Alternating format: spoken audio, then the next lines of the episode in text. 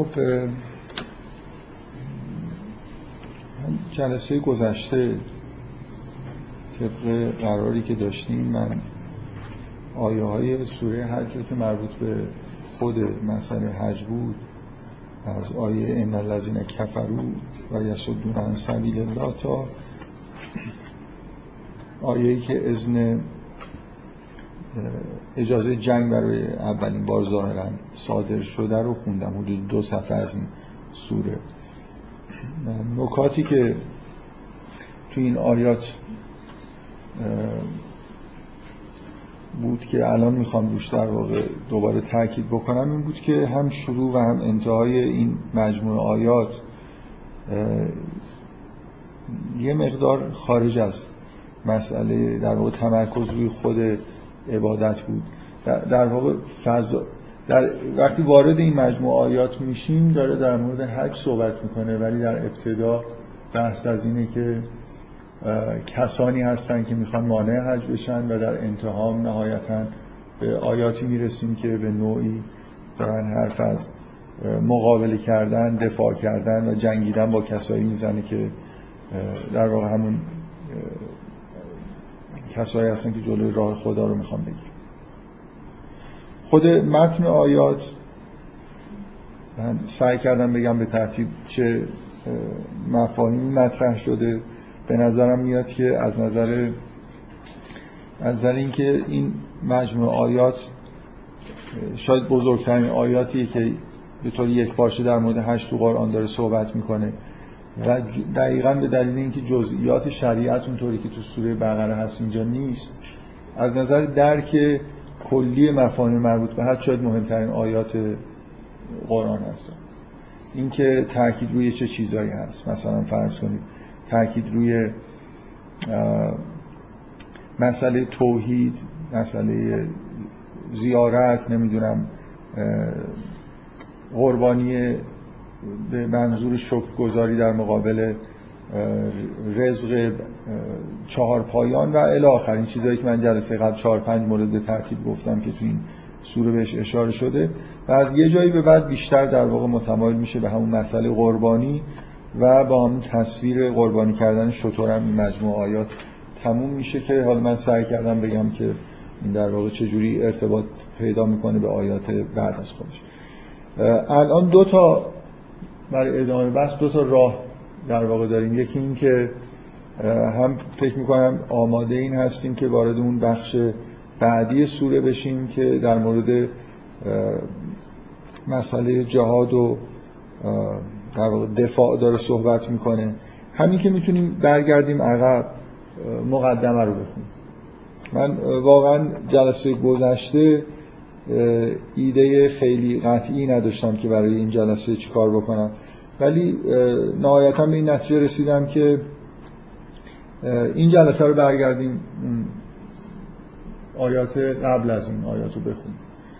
و مجددا هم به این مقدمه برمیگردیم. یعنی من احساسم اینه که یه بار شاید کافی نباشه که اون مقدمه رو بخونیم. فعلا با همین مقدار حرفایی که زدیم در مورد خود حج من میل دارم که یه بار اون آیات ابتدایی سوره رو یه مروری بکنیم. در واقع در مورد فضای کلی سوره یه بار دیگه خود توضیح بدم. بعدا ادامه بدیم. باز مجددا این کار رو یه بار دیگه تا آخرش تکرار می‌کنم. یعنی الان تو این جلسه لزوما همه جزئیاتی که تو مقدمه هست و در موردش بحث نمی کنیم ولی من, من سعی می‌کنم با استفاده از مقدمه در یه بار دیگه در مورد فضای کلی این سوره صحبت بکنم و البته توی این جلسه تا حدود زیادی ممکنه از در واقع دقت کردن و خوندن جزئیات خود سوره هم دور بشیم. یعنی بحث های مطرح بکنم که بیشتر به همون فضای کلی مربوطه و لزوما به تک تک مثلا آیات اینجا مربوط نمیشه. خب بذارید از ابتدای سوره اگه نگاه بکنید همونطوری که توی اولین جلسه ای که بحث رو شروع کردیم در موردش من صحبت کردم کلا سوره حج با تصویر قیامت و تحولات کلی که در انتها در زمین جایی که ما داریم روش زندگی می‌کنیم پیش میاد شروع میشه. من توی همون جلسه اول تاکید کردم که یه جوری فضای کلی سوره حج انگار یه نگاه از راه خیلی دور به, به انسان جمعیت مردمی که کلا تو قرآن بهشون ناس گفته میشه که ما یه واژه انسان وجود داره که و همین تقریبا نزدیکی به همین معنایی که ما میگیم انسان به کار میره و یه واژه ناس وجود داره که بیشتر شبیه واژه مردم مجموعه آدمایی که با هم دیگه روی زمین دارن زندگی می‌کنن. ف... در واقع دیدگاه کلی سوره اینه که انگار به انسان به عنوان یه موجودی که در یه زیستگاه خاصی داره زندگی می‌کنه نگاه می‌کنه. سعی کردم تو اون جلسه اول بگم خود زمین و جغرافیا تو این سوره اهمیت داره. لزوما شما لازم نیست وقتی در مورد ناس صحبت می‌کنید به جغرافیا هم خیلی اهمیت بدید. ولی اینجا به زمین اهمیت داده میشه به اضافه این که چون یه مسئله اساسی در واقع توی این سوره مسئله حج و حج هم یه عبادت جغرافیایی یه نقطه خاصی از جغرافیای زمین وجود داره که شما باید در زیارت برید از اطراف و اکناف در واقع تصویر کلی که از حج ما داریم حرکت مردم از سراسر زمین به سمت نقطه خاصه و تجمع تو این نقطه خاص. بنابراین کلا از ابتدا که شروع میشه تصویری از قیامت هم که داره صحبت می‌کنه حرف از زلزله است. یعنی شما در واقع تصویر زمین رو آخرین لحظه هایی که مردم توی زمین به این شکل فعلی خودشون دارن زندگی می‌کنن رو می‌بینید. یه زلزله خیلی بزرگی که انگار همه چیز رو داره به هم میریزه. بنابراین شاید کنار واژه ناس که به طور مداوم تو این سوره داره تکرار میشه مثلا توی آیه اول یه ناس داریم تو آیه دوم یه ناس داریم آیه سوم بازم ناس داریم و آیه پنجم دوباره یا ایوهان ناس داریم و این نمیشه شما این سوره رو بخونید از این تکرار زیادی این واژه یه جوری در واقع بهش دقت نکنید. در کنار این واژه ناس توی آیات اول واژه ارز نیومده ولی تصویر زمین در واقع وجود داره. لزوما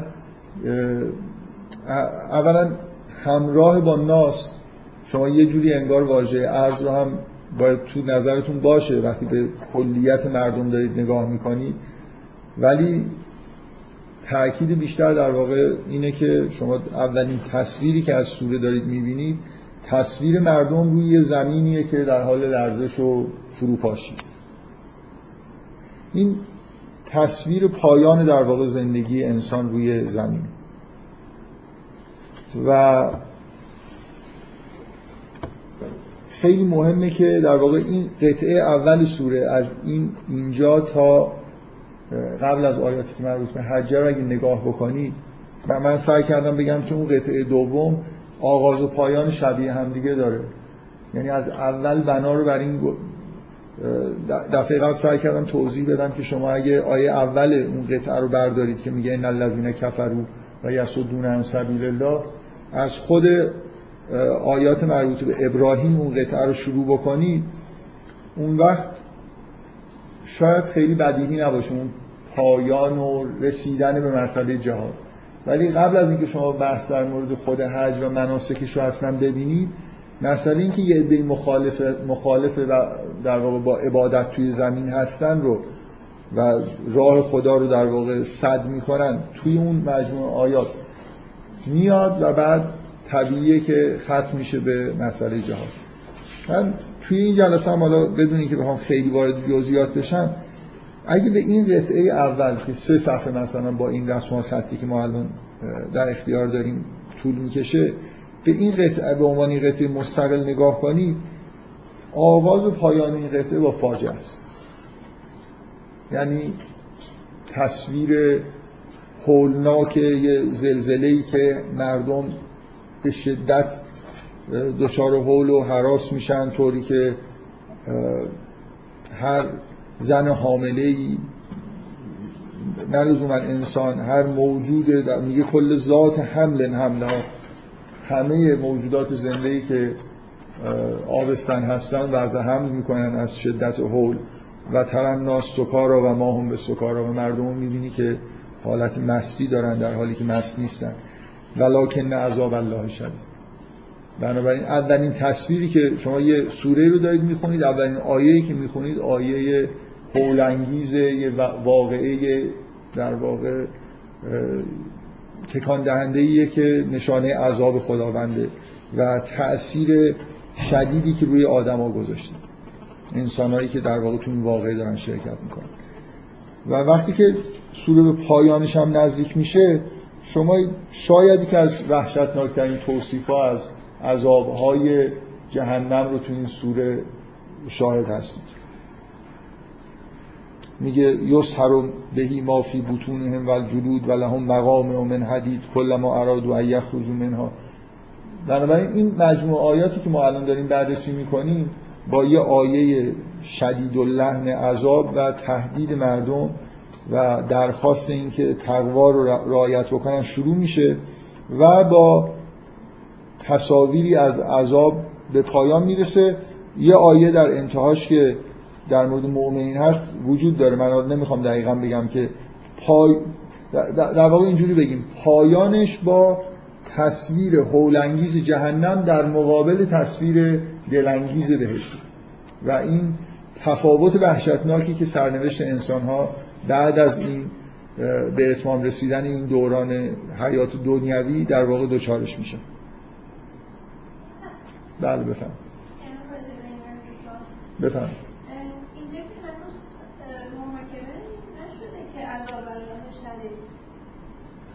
خب؟ لزوما عذاب خدا اختصاص به بعد از محاکمه و آخرت که نداریم. ما توی ما در مورد نزول عذاب مثلا فرض کنید اقوامی که نابود شدن و عذاب الهی برشون نازل شد دیگه. محاکمه به معنای محاکمه قیامت که هنوز یعنی عذاب که اختصاص به جهنم و بهشت و این حرفا نداره دنیا برای آدمایی که تقوا ندارن با عذاب تموم میشه. هر چند که آدمای با تقوا هم در بله؟ آره یا میگه یا ایها الناس میگه که یا ای مردم تقوا داشته باشید. برای اینکه همچین بلایی مثلا فرض کنید در انتها انگار قراره که باش مواجه بشه بله.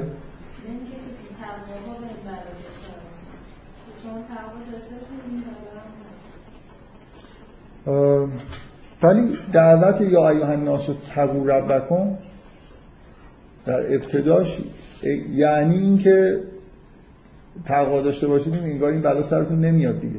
ای مردم تقوا داشته باشید برای اینکه همچین بلایی در پیشه اگه تقوام داشته باشم همون بلا سرم بیاد که دیگه یعنی چی؟ به من داره دعوت می‌کنه که تقوا داشته باشید برای اینکه چه تقوا داشته باشید چه نداشته باشید خلاصه مثلا پوستتون کنده میشه. فکر کنم وقتی شروع میشه که یا ایها الناس تقوا ربکم یعنی این تقوا دقیقا شما رو در مقابل این عذاب محافظت می‌کنه.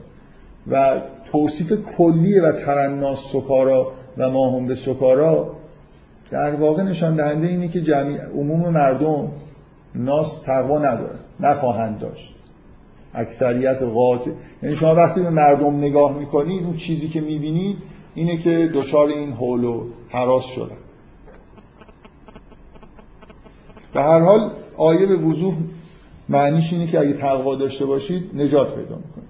تقوا داشته باشید برای اینکه یه همچین عذاب و یه همچین صحنه‌های هولناکی در پیش.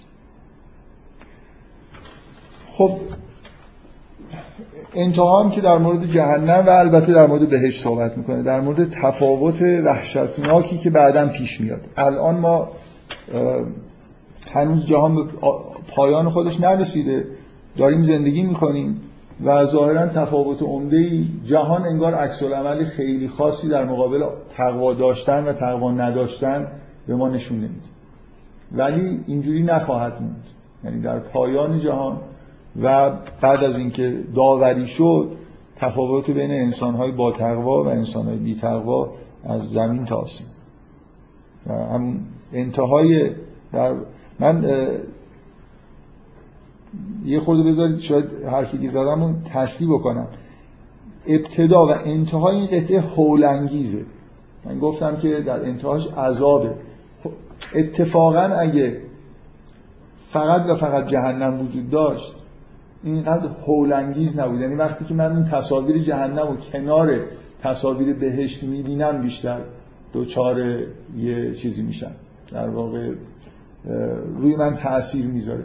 اینکه اینقدر می‌تونه فرق بکنه آینده من در اون جهان. بر حسب اینکه تو این دنیا چجوری زندگی کرده باشم. اون چیزی که آدم رو دچار حول و حراس می‌کنه و باعث میشه که مثلا یه جوری در واقع بیشتر مواظب خودش باشه اینه که سرنوشت های خیلی خیلی متفاوتی در انتظار آدما در اون دنیا هست. این در حال ابتدا و انتهای این قطعه این حالت تهدید کردن این حالت در واقع تشویق به تقوا به دلیل اینکه ممکنه در واقع عذابی در پیش باشه و دچار عذاب بشیم در تو این قطعه هست. باز این ویژگی در واقع این مقدمه است که اینجوری در واقع داره نگاه می‌کنه. خب چه چیزی متن مقدمه چه چیزی رو داره میگه؟ متن مقدمه اینه که انسان ها توی زمین دارن زندگی می‌کنن. شما من حالا خورده مفصل تران یادآوری می‌کنم فقط یه لحظه یادتون بیفته که ما در واقع توی جهانبینی قرآنی انسان ها رو در چه موقعیتی توی زمین داریم می‌بینیم؟ ما همون موجوداتی هستیم که حبوط کردیم. دوران موقتی رو داریم در حالت انگار یه چیزی شبیه حالا تبعید اسمشو بذاریم هر چی می‌خوایم بذاریم. در حالت حبوط تو این زمین داریم زندگی می‌کنیم و قرار دوباره به بهشت برگردیم. برنامه این بود دیگه. ما از بهشت رانده شدیم. انسان خلق نشده بود برای اینکه عذاب بشه خلق نشده بود برای اینکه سختی بکشه. ولی انگار نقطه ضعفی وجود داشت که نمی‌شد انسان در بهشت ساکن و ابدی باشه. و این نقطه ضعف انسان رو به یه دوره جدیدی از زندگی خودش رسوند اونم زندگی کردن موقت در زمینه و به یه معنای قرار ما دوباره برگردیم به همون حالت برنامه اینه که برگردیم به بهشت به یه وضعیتی که هیچ سختی در واقع اونجا نباشه. پس ما, ما توی دوران موقتی هستیم که توی زمین داریم زندگی می‌کنیم. حالا واقعیت اینه که همه بازگشت به بهشت رو نمی‌تونن انجام بدن. به اون در واقع چیزهایی که ازشون خواسته شده هدایتی که قول داده شده برای انسان ها فرستاده شده انسان ها از هدایت پیروی نمی‌کنن. بنابراین اونایی که پیروی نمی‌کنن به بهشت بر نمیگردن. حالا اینکه چه اتفاقایی بعدم میفته اون اصلا موضوع این سوره نیست. ولی چیزی که تو این سوره ما داریم در واقع نگاه می‌کنیم از راه دور داریم به این وضعیت موقت زندگی بشر توی این دنیا نگاه می‌کنیم. خداوند چیزهایی از بشر در دوران موقت حیاتش توی زمین خواسته و شیطانی هم هست که گمراه کننده است و اونم از انسان برای نابودی انسان نقشه هایی داره و حرفهایی داره و چیزهایی میگه. و به نظر میاد از همین ابتدای سوره همین بحثی که الان مطرح شد اینکه انگار اکثریت مردم هم اون حرفا رو بیشتر انگار گوش میدن. جاذبه هایی وجود داره که جذب اون در واقع حرفای گمراه کننده میشن چیزی که توی ابتدای اگه این تهدیدهای اول و آخر بذارید کنار متن این قطعه در واقع بیان کردن وضعیت زندگی آدما در قسمت عمدهش بیان زندگی آدما توی زمین. اینکه یه عده غافل از این سرنوشت نهایی خودشون هستن خداوند رو نمی‌بینن یه عده می‌بینن و یه عده حالت بینابین دارن. بذارید من یه خورده در مورد این وضعیت بشر در دوران حیاتش توی زمین یه خود مفصلتر صحبت بکنم و یه بحثایی که حالا من بهش با اشاره توی جلسات قبلی چیزهایی در واقع گفتم. سعی می‌کنم که یه خورده مفصلتر در مورد یکی دو تا نکته که قبلا اشاره کردم بهش تو این جلسه صحبت بکنم. بذارید یه نکته من قبلا گفتم و الانم می‌خوام مجددا تکرار بکنم. خیلی خیلی مهمه که آدم چه در مورد مسائل دینی چه در مورد مسائل علمی یا هر چیزی که داره فکر می‌کنه دوچار این وضعیت نشه که شک و تردیدایی اگه وجود داره مانع از این بشه که اون دیدگاه مشخصی رو که قرار درک بکنه رو عمیق درک بکنه. ببینید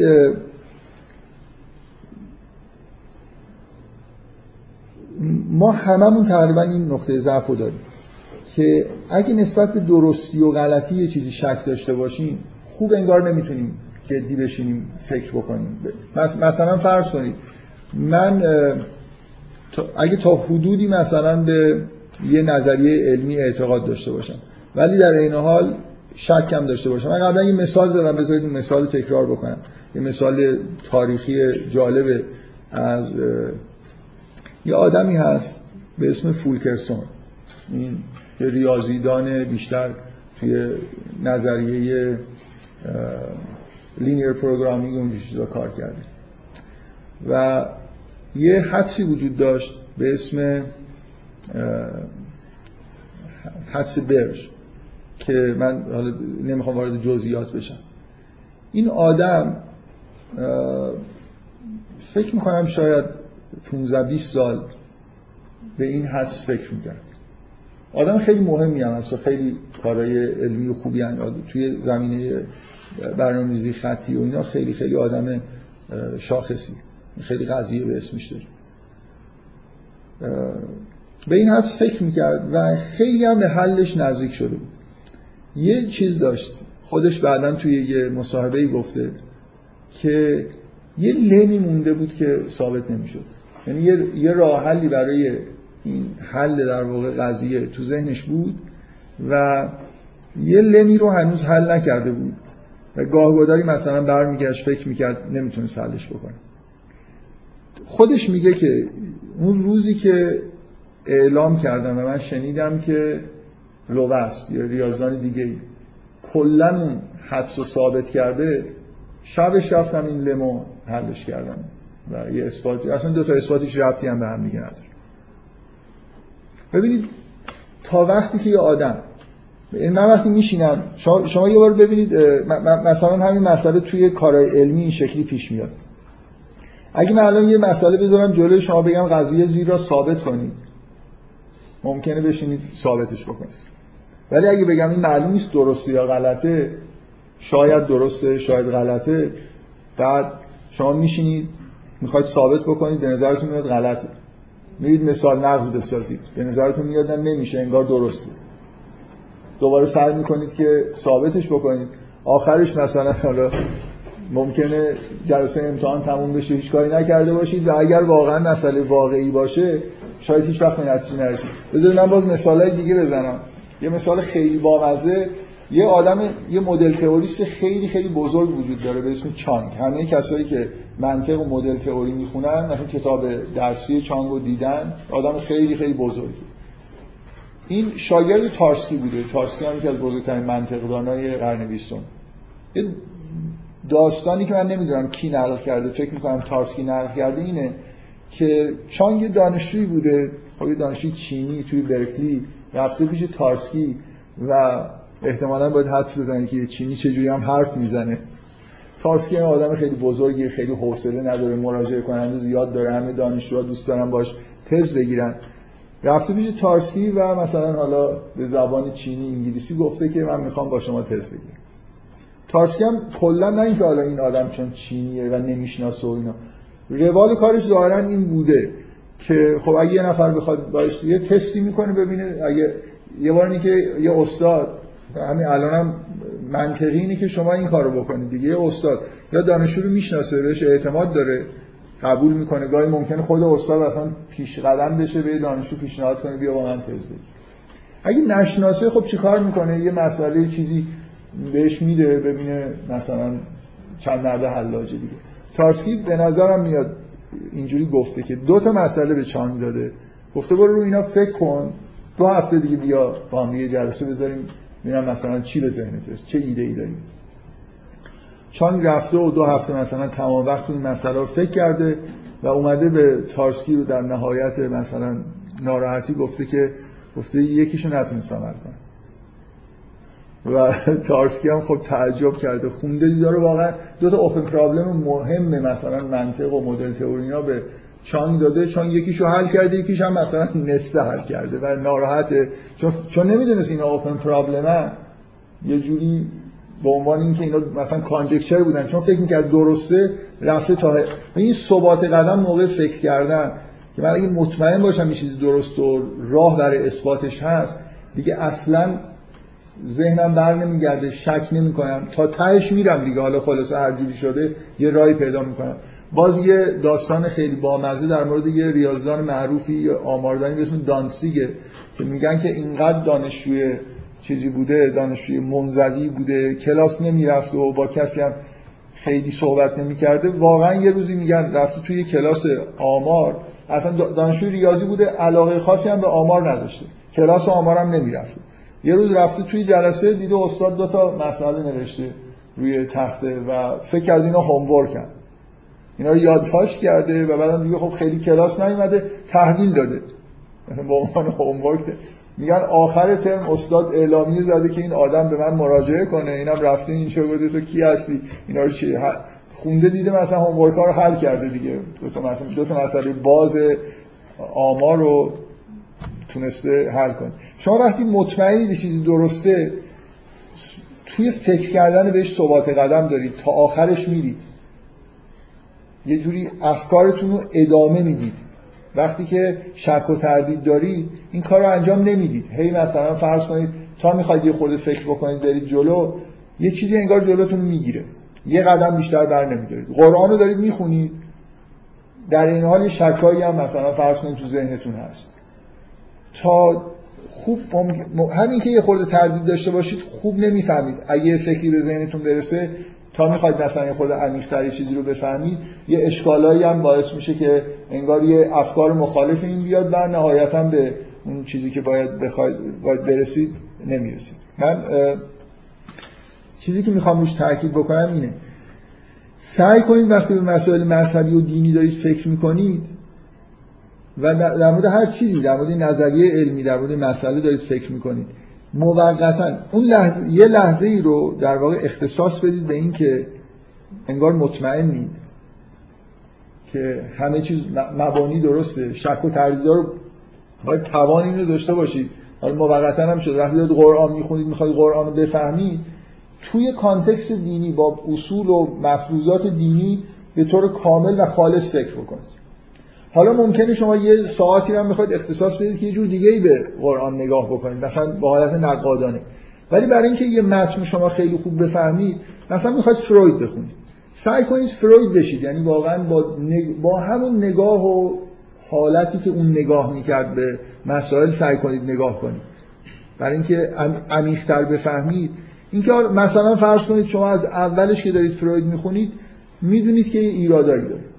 می‌دونید که مبانیش غلط. می‌دونید که مثلا تحت تاثیر نمی‌دونم علم به معنای پایان قرن 19 همیه اونم که دیگه الان خیلی منسوخ شده بنابراین هیچی دیگه.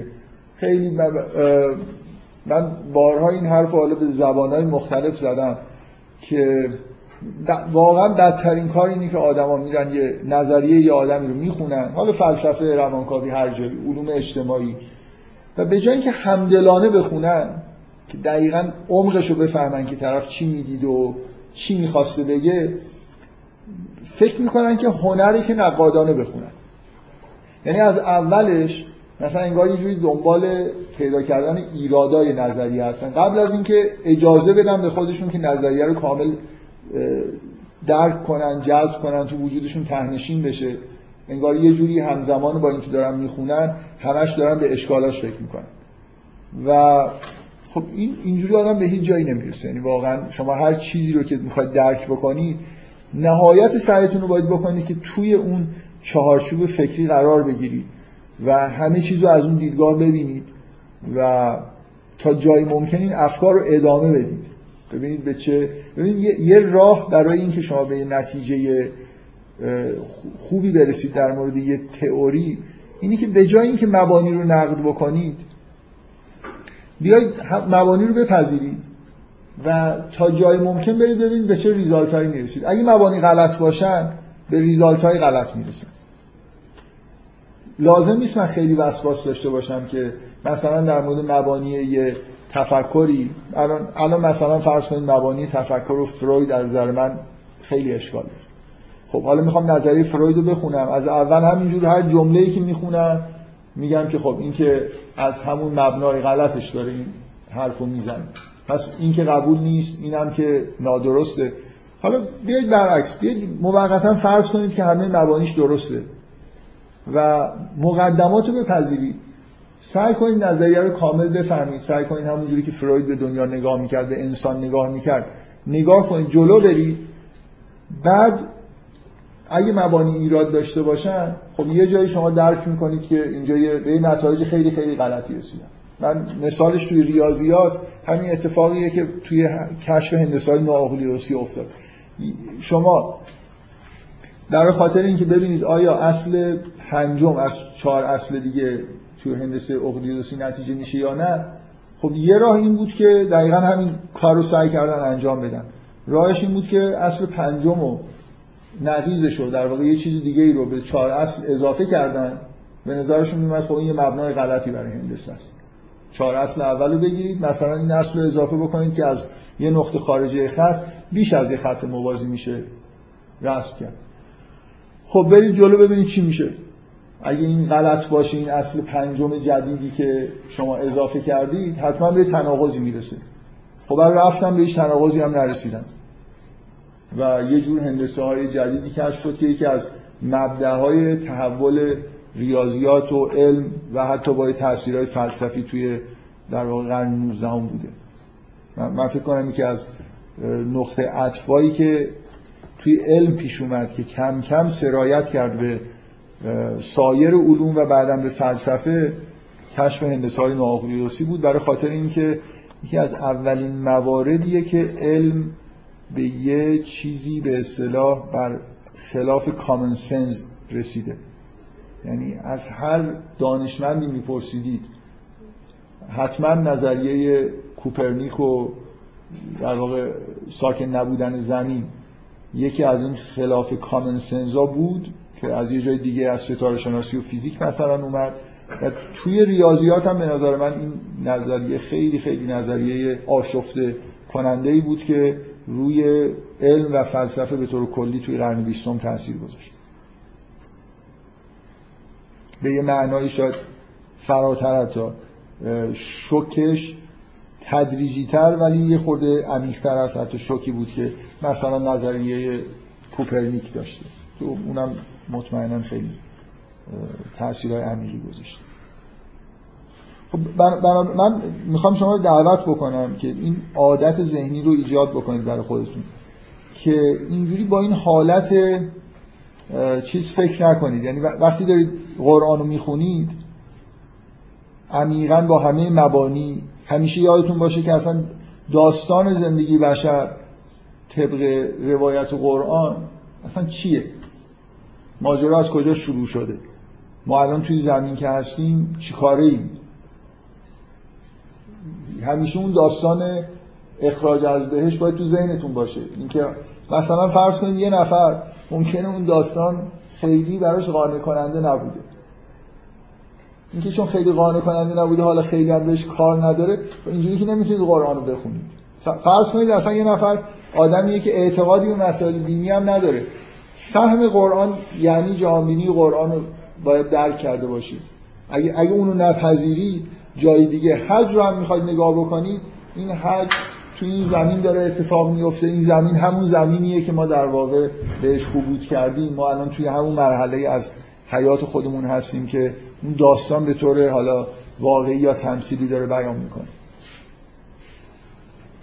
اگه یه آدمی شک داشته باشه که مبانی دینی درستن یا غلطن. مثلا ببینید حالا من نمی‌خوام دوباره بحث حکومت دینی و اینجور چیزها رو مطرح بکنم که توی یکی دو جلسه اخیر بحث از جامعه تشکیل جامعه دینی به یه خود مسائل سیاسی ترش منجر شد. در این حالی که من قبول دارم که نمیشه بحث تشکیل جامعه دینی اونم توی فضای سیاسی اجتماعی الان دنیا کسی همچین حرفی بزنه و هیچ جور ایده سیاسی نداشته باشه. و برای پیاده کردن یه جامعه دینی احتیاج به سیاست وجود داره مثلا فرض کنید بحث حکومت دینی. اگه من تردید داشته باشم که اصلا دین چیز خوبیه یا چیزی بدیه. اصلا درسته یا غلطه. یه ده درصد تردید دارم 90 درصد فکر می‌کنم چیز خوبیه. اینجوری ممکنه من وارد یه سری بحثا بشم و این یه خورده که جلو میرم این مثل یه خط با یه زاویه ای جلوتر که میرید مثلا به بحث‌های سیاسی اجتماعی که دور از تا یه جایی مثلا بحث بحث‌های فلسفی و عبادی اون نزدیک هاست خیلی نزدیک به دیدگاه دینی هستم. ولی چند کیلومتر که دور میشم اون ده درجه اختلاف به یه جایی می‌رسه اصلا یه نفر حرفای مثلا سیاسی اجتماعی یا آدم دینی رو شما میشنوید می‌بینید اصلا انگار هیچ چیزی اثری از اعتقادات دینی و توش نیست. مثلا فرض کنید آدمای آدمای دانشگاهی وقتی دارن بحث ایداد من دارم وارد بحث روز میشم علم نمی‌دونم اسلامی و اینجور که خطرناکه. یه آدمی توی مثلا فرض کنید خونه خودش اونجا یه فضای ذهنی کاملا مذهبی داره ولی وقتی میاد توی دانشگاه حالا لازم نیست علوم انسانی باشه فیزیک و شیمی و اینا هم که داره کار می‌کنه اصولا دیگه حسی از اینکه اینجا یه مبنای دینی ممکنه یه تفاوت‌های ایجاد بکنه نداره. حالا میگن که اصلا هیچ فرقی نداره فیزیک و شیمی اسلامی و غیر اسلامی و اینا نداره. یعنی در واقع کسایی که میگن که ما فیزیک یه چیز رفتی به دین نداره فکر می‌کنم از, از یه جهت کاملا حق دارن. برای خاطر اینکه وقتی این حرفو می‌زنن احساسشون اینه که خب فیزیک یه شاخه از علمه. یه سری فرمول می نویسن و بعد اینا رو آزمایش می‌کنن به طور تجربه ببینن مدل های ریاضی که ساختن درست یا غلط. این چه ربطی داره به اینکه شما آدم مسلمونی باشید یا آدم مسیحی باشید؟ الان شما مسلمونید. من یه سخنرانی پخش می‌کرد تلویزیون. با داد و فریاد می‌گفتن که آقا اینا دیکتاتوری می‌کنن و نمی‌ذارن ما مثلا فرض کنید علم اسلامی میگن که علم اسلامی وجود نداره و مزخرف و این چه حرفی دارید می‌زنید؟ علم که اسلامی غیر اسلامی نداره. خودشون نمی‌دونم جامعه شناسیشون مبانی اسلام مبانی غیر دینی داره و از این حرفا با داد و فریاد نیست من واقعا احساس این بود. یه نفر بلند شده بگه آقا خب درست کنید. کسی کی جلوی مسلمان رو گرفته که جامعه شناسی اسلامی درست کنه؟ درست کردن. خب ببینید من میگم که خ... من قبول دارم که مبانی با نگاه مثلا مبانی دینی و غیر دینی علوم انسانی های متفاوتی به وجود میاد. خب چه, چه چیزی تولید شده؟ این یعنی... یعنی من اگر الان یه جامعه شناسی مثلا فرض کنید با این نگاه جدیدی یه تحلیل های جدیدی ارائه بدم و خیلی خوب بکنم یه تئوری درست بکنم خیلی خوب بتونه با مبانی غیر مثلا اون چیزی که الان هست این تئوری جوابگوی بعضی از مسائل باشه خب می‌تونم برم اینو تو محیط آکادمیک مطرح بکنم. الان اگه مثلا من از مبانی فرض کنید یه چیزی ممکن باشه من با مبانی اسلامی بیام بشینم یه مدل های جدیدی درست بکنم برای مثلا توی فیزیک. بعد آزمایشگاه سرنم آزمایش بکنه مدل من تایید بشه. خب تایید شده دیگه چیکار؟ کی میگه که تو این مب... اصلا توی فیزیکدان هم اگه از می‌پرسن که تو مبانی مثلا مدلی که ساختی اسلامی بوده یا غیر اسلامی بوده. خلاص یه سری فرمول قرار بنویسی. یه مدل ریاضی درست بکنید یه فرمولایی بنویسید که جواب بده. به این معنا چون فیزیکدان ها وقتی خودشون رو اصولا کار خودشون این می‌دونن ساینتیستا که یه سری مدل بسازن و بعد اینا رو محک با محک تجربه آزمایش بکنن معمولا احساسشون اینه و نظرشون اینه که ما کاری به کار مبانی خاصی نداریم. شما هر جوری بخواید مدل های خودتون ارائه بدید از نظر ما قابل قبول ولی در یه اصطلاحی وجود داره. زیر متن بهش میگن.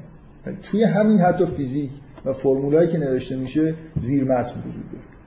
یعنی اینجوری نیست که فرضهایی نکرده باشیم. من گاهگداری اشاره به این موضوع می‌کنم. مثلا فیزیک این فرض رو داره که اصولا قوانین جهان به صورت ریاضی قابل بیانه. فیزیک این فرض رو داره که مثلا هندسه ای که مناسبه برای بیان مفاهیم فیزیکی یه هندسه مشابه همین هندسه های به اصطلاح جابجاییه که الان ما داریم این بوده ببخشید. حالا این که به اصطلاح مفروضاتیه که الان دیگران جوری دیگه هم دارن بهش کار بهش نگاه می‌کنن. هرچی فیزیک جلوتر میره مخصوصا به دلیل اینکه بنبستایی در واقع توی رشد فیزیک نظری پیش اومده طبیعیه که به هی برمیگرده عقبتر. ببینیم مبانی از آیا ایرادی توی مبانی اولیه هست که منجر شده به بنبست برسیم یا نه؟ دو تا گرایش کلا الان توی حتی فیزیک نظری من دارم از فیزیک مثال می‌زنم برای خاطر اینکه مهمترین شاخه در واقع نظری ساینسه الان توی فیزیک دو تا شاخه دارید. دو, تا دو, دو نوع گرایش دارید. برای شکستن بنبستای موجود فیزیک مثل مثلا حل مسئله quantum gravity یا رسیدن به چیزی که بهش میگن theory of everything یکی اینه که همین راهی که رفتیم و فشار بیشتر بیاریم این سد شکسته میشه. و یکیش اینه که نه ما توی خیلی قبلتر انگار یه اشتباهی داریم و به یه جایی رسیدیم که اینجا بنبسته هر چقدر فشار بدیم این دیگه شکسته نمیشه. اگه شکسته می‌خواست بشه تا حالا شده بود. پس باید برگردیم ببینیم اون مبا... از کجا اشتباه کردیم؟ کجا یه راهی رو رفتیم که به این بنبست رسیدیم و نمی‌تونیم مسائلمون حل کنیم؟ مثلا فرض کنید به اینجا می‌رسن که اصلا آیا مدل هندسی که مبنای فیزیک مدل درستی یا غلطی. مثلا سعی کنیم که یه هندسه ای داشته باشیم که به یه معنای مختصاتش جابجایی نباشه غیر جابجایی باشه. یا به هر چیز دیگه. فرمالیسم مکانیک کوانتوم اشتباس. دو, دو جور گرایش به وجود داره. اینجا اینجا واقعا یه آدم با مبانی فلسفی غیر از مبانی فلسفی که پارادایم جدید ساینس رو ساختن هیچ بعید نیست که بتونی مداخله خیلی خوبی بکنه یعنی بیاد از یه مبنای فکری خیلی خیلی در واقع منسجم فلسفی اون مبانی اولیه رو یه جایش رو تغییر بده و سعی بکنه که مثلا این نظریه جدید بسازه. یه آدم معروفی از توی این شهر مجید کجاست؟ استاد کدوم دانشگاه میشناسیدش؟ یه فیزیکدانیه ریاضی فیزیکدانیه که هندیه یا پاکستانیه فکر می‌کنم. و یکی از معدود آدماییه که به نظر من این کار رو حد اکثر سعی خودشو کرده که اینجوری رفتار بکنه. یعنی شما مثلا کتاباش رو که مقالاتش که می‌خونی هم چند کتاب داره متخصص نظریه کوانتوم گروپ و این چیزاست و در این حال خیلی بحثای مبنایی هم داره. این نمونه آدمیه که بحثاش کاملا فلسفیه. و از این جهت خب خیلی شاید با توی خود به اصطلاح کامیونیتی فیزیک اینجور چیزها رو الان خیلی همچنان نمیپسندن. یعنی از یه جاهایی شروع می‌کنه که مثلا یه جوری دیدگاهش نسبت به جهان چون از مبنای فلسفی هندی و اینا سرچشمه می‌گیره سعی می‌کنه که اصلا از اول کل پارادایم رو اینجوری عوض بکنه. که در مورد اصلا ابزرویشن شما فیزیکدان چقدر در مورد ابزرویشن فکر می‌کنن؟ به نظرشون ابزرویشن چیز خیلی ساده می‌رسه یه چیزی هست من ابزروش می‌کنم. بعد همینجور که جلو میریم مثلا به مکانیک کوانتوم می‌رسیم به نظر میاد این ابزرویشن به این سادگی هم نیست. یعنی من وقتی چیزی می‌خوام ابزرو بکنم مثلا حتما توش اختلال ایجاد می‌کنم و هزار جور مسئله دیگه. اینکه اصلا این ابزرویشن یکی از مشکلات مکانیک کوانتوم اینه که ابزرویشن چقدر چرا چرا من نمی‌تونم ابزرور رو هم همراه با اون سیستمی که داره ابزرویشن توش انجام میشه به عنوان یه سیستم کلی جدید در نظر بگیرم و مکانیک کوانتوم در موردش صادق باشه. انگار مکانیک کوانتوم لازم داره که یه سیستم باشه و یه ابزروری بیرونش و در مورد اون سیستم بحث کنیم خود ابزرور رو نمی‌تونید همراه با سیستم یه سیستم جدید خب به وضوح اینجا به نظر می‌رسه که اصلا مسئله ابزرویشن یه مشکلی ایجاد. شما اصلا اگه از یه آدم قرن 19 فیزیک نام میپرسیدید که ابزرویشن یه مشکلاتی ممکنه ایجاد بکنه مفهوم ساده ای نیست حتما از دانشکده اگه استخدام نشده بودید حتما این مانع ایجاد می‌کرد. به نظرش میومد این افکار مثلا فساد به بار میاره الان ما به جایی رسیدیم به نظر می‌رسه اصلا یه خورده زیادی ساده گرفتیم مسئله ابزرویشن دیگه اگه ابزرویشن شما بخواید دستکاری بکنید قبول دارید یه جای خیلی خیلی ابتدایی رو در واقع نزدیک به سرچشمه های فیزیکو دارید دستکاری می‌کنید. حالا حداقل من یه آدم می‌شناسم که اینجوری نگاه می‌کنه. باز های دیگه ای که هندسه رو عوض می‌کنن اینا خیلی دارن در واقع توی مبانی فکر نشده ای که ما پذیرفتیم دارن کار می‌کنن. هیچ مطلقا مشکلی وجود نداره تو اینکه یه آدمی اگه فکر می‌کنه با استفاده از دیدگاه های دینی مبانی فلسفی داره که اینا منجر به یه دیدگاه های جدیدی در مورد observation یا هر چیز دیگه ای از مبانی فلسفی science میشن. بیاد بر اساس دیدگاه خودش تئوری های جدیدی مطرح بکنه. اصل های جدیدی بنویسه. فرمالیسما رو تا جایی که می‌خواد تغییر بده. هیچ کس جلوی همچین فرآیندی رو نگرفته. هیچ لازم نیست ما داد و فریاد بکنیم که آقا نمی‌ذارن ما مثلا علم اسلامی ایجاد بکنیم. کی میگه ایجاد بکنیم؟ کی الان این من قبول دارم البته این نوع فعالیت ها حتی این آقای مجید که استاد خیلی معتبری توی یکی از بهترین دانشگاه های دنیاست کتاباش هم در بهترین انتشارات دنیا چاپ کردن. تقریبا به مهمترین کتاب درسی کوانتوم گروپ رو ایشون نوشته. دو تا. کتاب کوانتوم گروپ نوشته یکی ساده تر یکی مشکل تر و نکته اینه که حتی تو اون کتاب مثلا خود مفصل تر کوانتوم گروپش صرف نظر نمی‌کنه از اینکه دیدگاه های فلسفی خودشو بگه. شاید ایرادی که بهش می‌گیرن و یه خیلی خوششون نمیاد از این نوع برخوردی که این می‌کنه اینه که الان شما اگه بخواید از این آدم کوانتوم گروپ یاد بگیرید هم یه خورده باید با مبانی دیدگاه فلسفیش یه آشنایی پیدا بکنید در حالی که لازم نیست. یعنی من می‌تونم کوانتوم گروپ کتاب بنویسم بدون که کوچکترین حرفی از مبانی نمی‌دونم فلسفی خودم بزنم. به هر حال این حرف درسته که یه مقاومتی وجود داره در مقابل شکسته شدن پارادایما یعنی شما اگه الان توی فیزیک این آدمایی که مثلا استرینگ تئوری کار می‌کنن ببخشید من یه خورده از بحث به نظر می‌رسید دور افتادم ولی به یه نکته که می‌خوام اشاره بکنم شاید این مقدمات بد نباشه. توی توی خود فیزیک آدمایی که استرینگ تئوری کار می‌کنن مینستریم هم به اصطلاح آدمایی هستن که انگار بیشتر تمایل وجود داره که اینا به نتیجه نهایی برسن مسئله کوانتوم گرافیتی رو حل بکنن. و خب یه موقعی هم خیلی امید به وجود اومده بود که این اتفاق بیفته. طبیعیه برای خاطر اینکه آدمیزاد. الان من اگه به شما بگم که آقا مثلا این مشکلاتی که تو زندگی پیش اومده برای خاطر اینکه که این کاری که دیروز کردی اشتباه بوده راحتر میپذیری تا اینکه بیام بهت بگم آقا از بچگی اصلا اشتباه کردی. اصلا اشتباه کردی رفتی مدرسه اشتباه کردی نمی‌دونم فلان کار رو انجام دادی. خب آدم آدم دلش می‌خواد که اگه مشکلی رو می‌خواد حل بکنه تا حد ممکن با کمترین ما اینرسی داریم دیگه در مقابل تغییرات.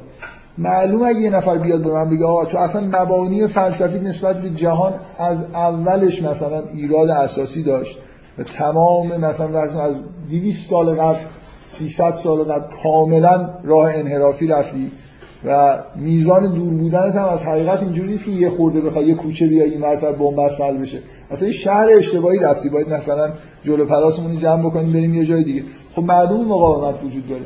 شما اگه می‌خواید یه مثلا فیزیک اسلامی بسازید به این معنا که همون کاری که آقای مجید مثلا فرض کن می‌کنه از یه جور حال و هوای فلسفه هندی الهام می‌گیره و یه مفاهیمی رو سعی می‌کنه دست بزنه که خیلی به اصطلاح چیزن مفاهیم اولیه هستن حالا یه نفر از مثلا فرض کنید که یکی از فلسفه های اسلامی الهام بگیره یه کارایی بکنه. خب این مقاومت در موردش وجود داره نه برای خاطر اینکه اسلامیه. مثلا فکر کنید یهودی ها یا آمریکایی ها جلوشو می‌گیرن. در اینکه خیلی مبناییه و همه دانشا در مقابل تغییرات اینجوری به هر حال مقاومت می‌کنن. من این انحرافی که توی بحث ایجاد شد در واقع من به یه نکته که قبلا اشاره کردم می‌خوام برسم. می‌خواستم اینو از اینجا بحث شروع بکنم. که اشاره کردم به مسئله بحث حکومت دینی که واقعا می‌خوام سعی کنیم سعی کنیم وقتی شما دارید قرآن می‌خونید سعی بکنید که همه مبانی رو انگار چیزای بدیهی هستن موقتا ست بکنید توی ذهن خودتون. با همون دیدگاهی که قرآن بیان کرده در مورد انسان خدا رابطه انسان خدا فکر بکنید.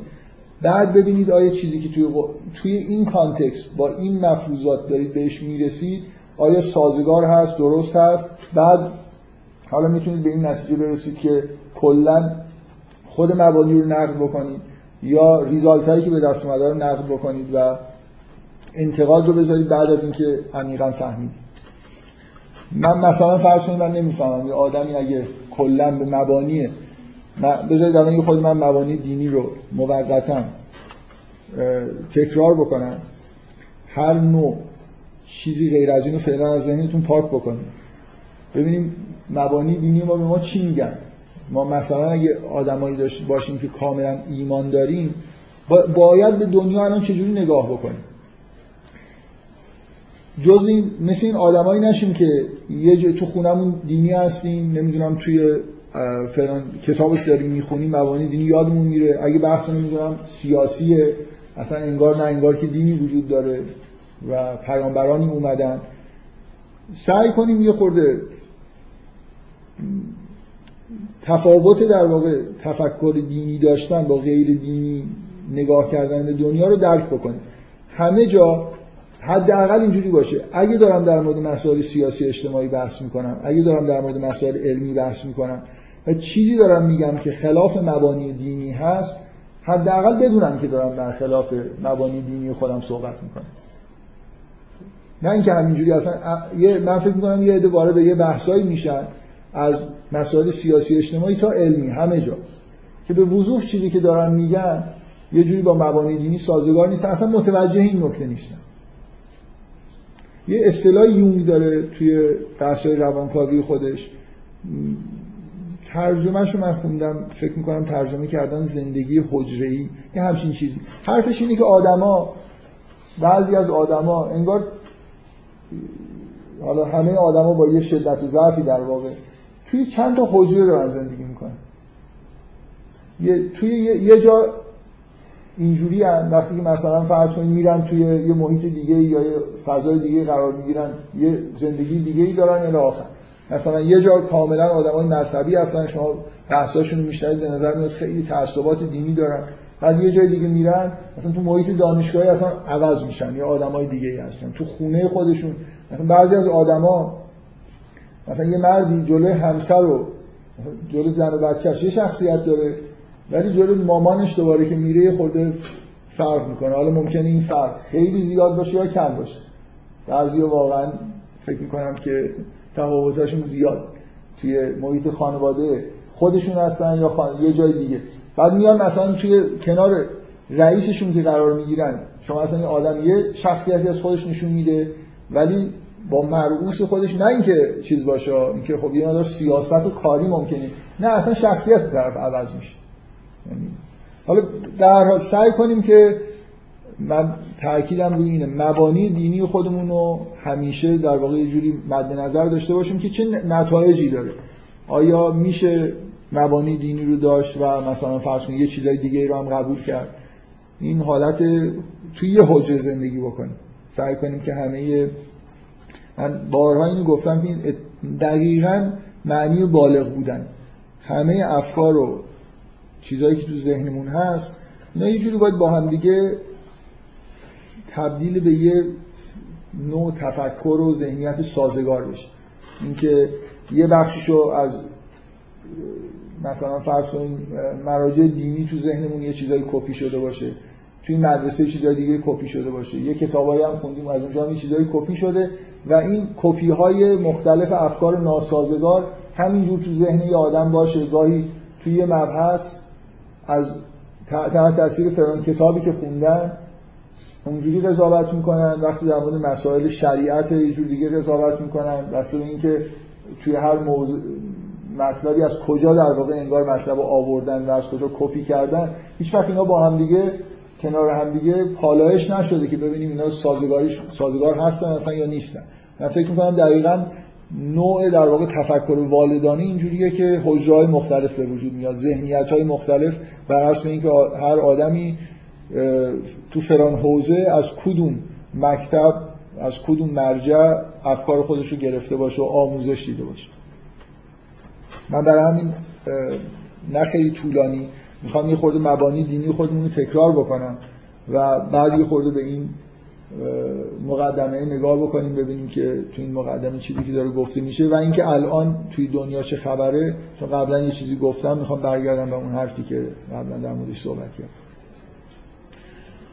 خب مبانی دینی ما اینه که ما ایمان داریم قرار ایمان داشته باشیم. من دیگه نمیگم قرار ایمان داشته باشیم. ما صد درصد ایمان داریم که خداوند انسان رو خلق کرده.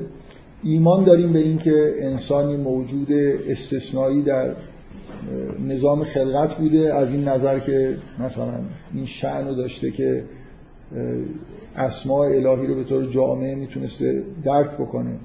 کاری که موجودات قبل از انسان حداقل موجوداتی که ما آشنا هستیم باش یه همچین قدرتی نداشتن. و انسان در اثر حالا یه خطا یا یه نقشی که در وجودش هست وارد یه دوره آزمایشی موقت تو زندگیش میشه که همین دوران زندگی ما توی زمین. ما الان همه موجوداتی هستیم یه پیشینه ای داریم انگار از نظر حیات و الان داریم یه دوران موقت آزمایشی رو از زمان تولد تا مرگ توی این محیطی که زندگی می‌کنیم توی زیستکار خودمون که زمینه میگذریم خداوند از روز اول وقتی که قرار شد که انسان ها این دوره موقتی زندگی در زمین رو تجربه بکنن وعده داد که براتون هدایت میفرستن و اگر از این هدایت پیروی بکنید یعنی اون کارهایی که اون جور اون سبک زندگی که براتون تعیین میشه رو و در واقع عقاید درست رو درک بکنید و مطابقش زندگی بکنید هیچ نگرانی در, در مورد آینده نداشته باشید برمیگردید به همون شرایط ایدئال زندگی که از اول از اونجا شروع کردیم. همه ما در درونمون یه حسی از دوری از بهشت داریم. همیشه وقتی که با ناملایمات در واقع انگار طرف هستیم یه جوری حس این که نباید این بلا سرمون بیاد. قرار نبوده این اتفاقا بیفته. انگار انسان در درون خودش اینکه برای آسایش و آرامش خلق شده رو یه جوری درک می‌کنه. همه ما ایمان داریم به اینکه توی دنیایی داریم زندگی می‌کنیم که مسئله اصلی این زندگیمون توی دنیا اینه که آیا اون هدایت الهی رو درک می‌کنیم میپذیریم که به سعادت برسیم یا نه. هر مسئله دیگه در مقابل این مسئله یه مسئله فرعی غیر قابل تر انسان نیومده توی زمین زندگی بکنه. و مثلا فرض کنید افتخارش این باشه که به پیشرفت تکنولوژی در دوران حیات خودش کمک کرد. انسان نیومده زندگی بکنه که حکومت های دموکراتیک ایجاد من, من فکر نمی کنم اصل ماجرا ایجاد کردن مثلا جامعه های حتی ایدئال. اگه از نگاه دینی نگاه کنیم انسان در یه فرد یک انسان در زمان حیات خودش اینجوری سنجیده میشه که چقدر از اون هدایت الهی برخوردار شده. و اصل ماجرا اینه که چقدر به تقوا و چقدر عبادت کرده چقدر در مقابل خداوند عبادت رو معنی مطلق کرده. فرامین الهی رو درک کرده و بهشون عمل کرده و عبادت رو معنای خاص کرده.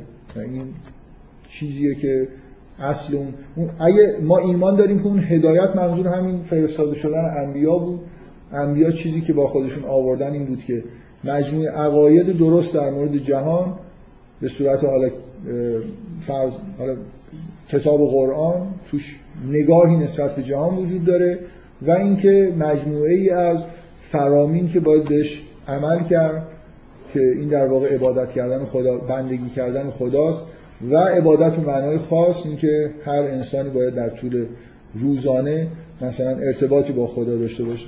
آدما اینجوری از لحاظ نگاه دینی آدما اینجوری با هم دیگه مقایسه میشن. چقدر بنده خدا هستن چقدر تابع فرامین و اراده خدا هستن. اراده خدا مطمئنا به شریعت محدود نمیشه. شما معقول رفتار کردن عدالت مثلا عدالت داشتن اخلاق مبانی کلی اخلاقی اینا حتی از مسائل جزئیات شریعت به وضوح مهمتره. یعنی اگه یه آدمی به جزئیات شریعت خیلی عمل می‌کنه ولی آدم عادلی نیست برخوردهای دوگانه داره خب واضحه که بنده خدا نیست. بنده خدا کسی که همیشه در واقع طرف حق رو می‌گیره. حق میگه حق رو می‌شناسه اولا ثانیا که از حق دفاع می‌کنه. این حق حالا مربوط به هر کسی که می‌خواد باشه. اینا می‌تونه باستابای سیاسی اجتماعی داشته باشه می‌تونه تو زندگی فردی افراد برخوردهای فردی آدم باشه. بنابراین زمین اونطوری که خداوند می‌خواد ایدئال اینه که انسان ها اینطوری توش زندگی بکنن که شور عبادت داشته باشن با همدیگه عادلانه برخورد بکنن. جوامعی درست بکنن که این جوامع انسان ها رو به سمت در واقع بندگی خدا میکشونه. جامعه جامعه ایداله که توش رشد قرار ما به یه رشد معنوی در زمان حیات خودمون توی زمین برسیم. حالا می‌خواد اسمش عرفان بذارید یا هرچی. هر انسانی هر چقدر بیشتر در واقع به معرفت به معرفت خدا و جهان برسید. و هر چی بیشتر مطابق با این معرفت حقیقی که بهش رسیده بتونه عمل بکنه انسان ایدال تری جامعه ایدال جامعه که شرایط رو برای همچین مسئله بیشتر فراهم می‌کنه. جامعه ایدال جامعه نیست که توسعه یافته به معنای امروزی باشه و مثلا فرض کنید تولیداتش بیشتر باشه درآمد سرانش زیاد باشه. این این اینجور نگاه کردن به جامعه مخالف مبانی دینی هست یا نه؟ اگه من ایدئالم این باشه که همه چیزو بذارم کنار فقط دنبال این باشم که درآمد سرانه ملی رو مثلا ماکسیموم بکنم. و بگم که مثلا دولتی موفقه که بیشترین فعالیت اقتصادی رو مثلا به وجود بیاره. فرهنگ هم حالا هر سمتی رفت واقعا وقتی دارید با دین نگاه می‌کنید می‌تونید بگید که جامعه فرهنگش به هر سمتی رفت اشکال نداره. اینکه صحنه مثلا جامعه هر اتفاقی توش افتاد اشکال نداره. فقط مثلا ما الان برامون مهم اینه که در رقابت اقتصادی عقب نمونیم. جامعه ایدال جامعه که مثلا قدرت نظامیش از هر چقدر بیشتر بهتر.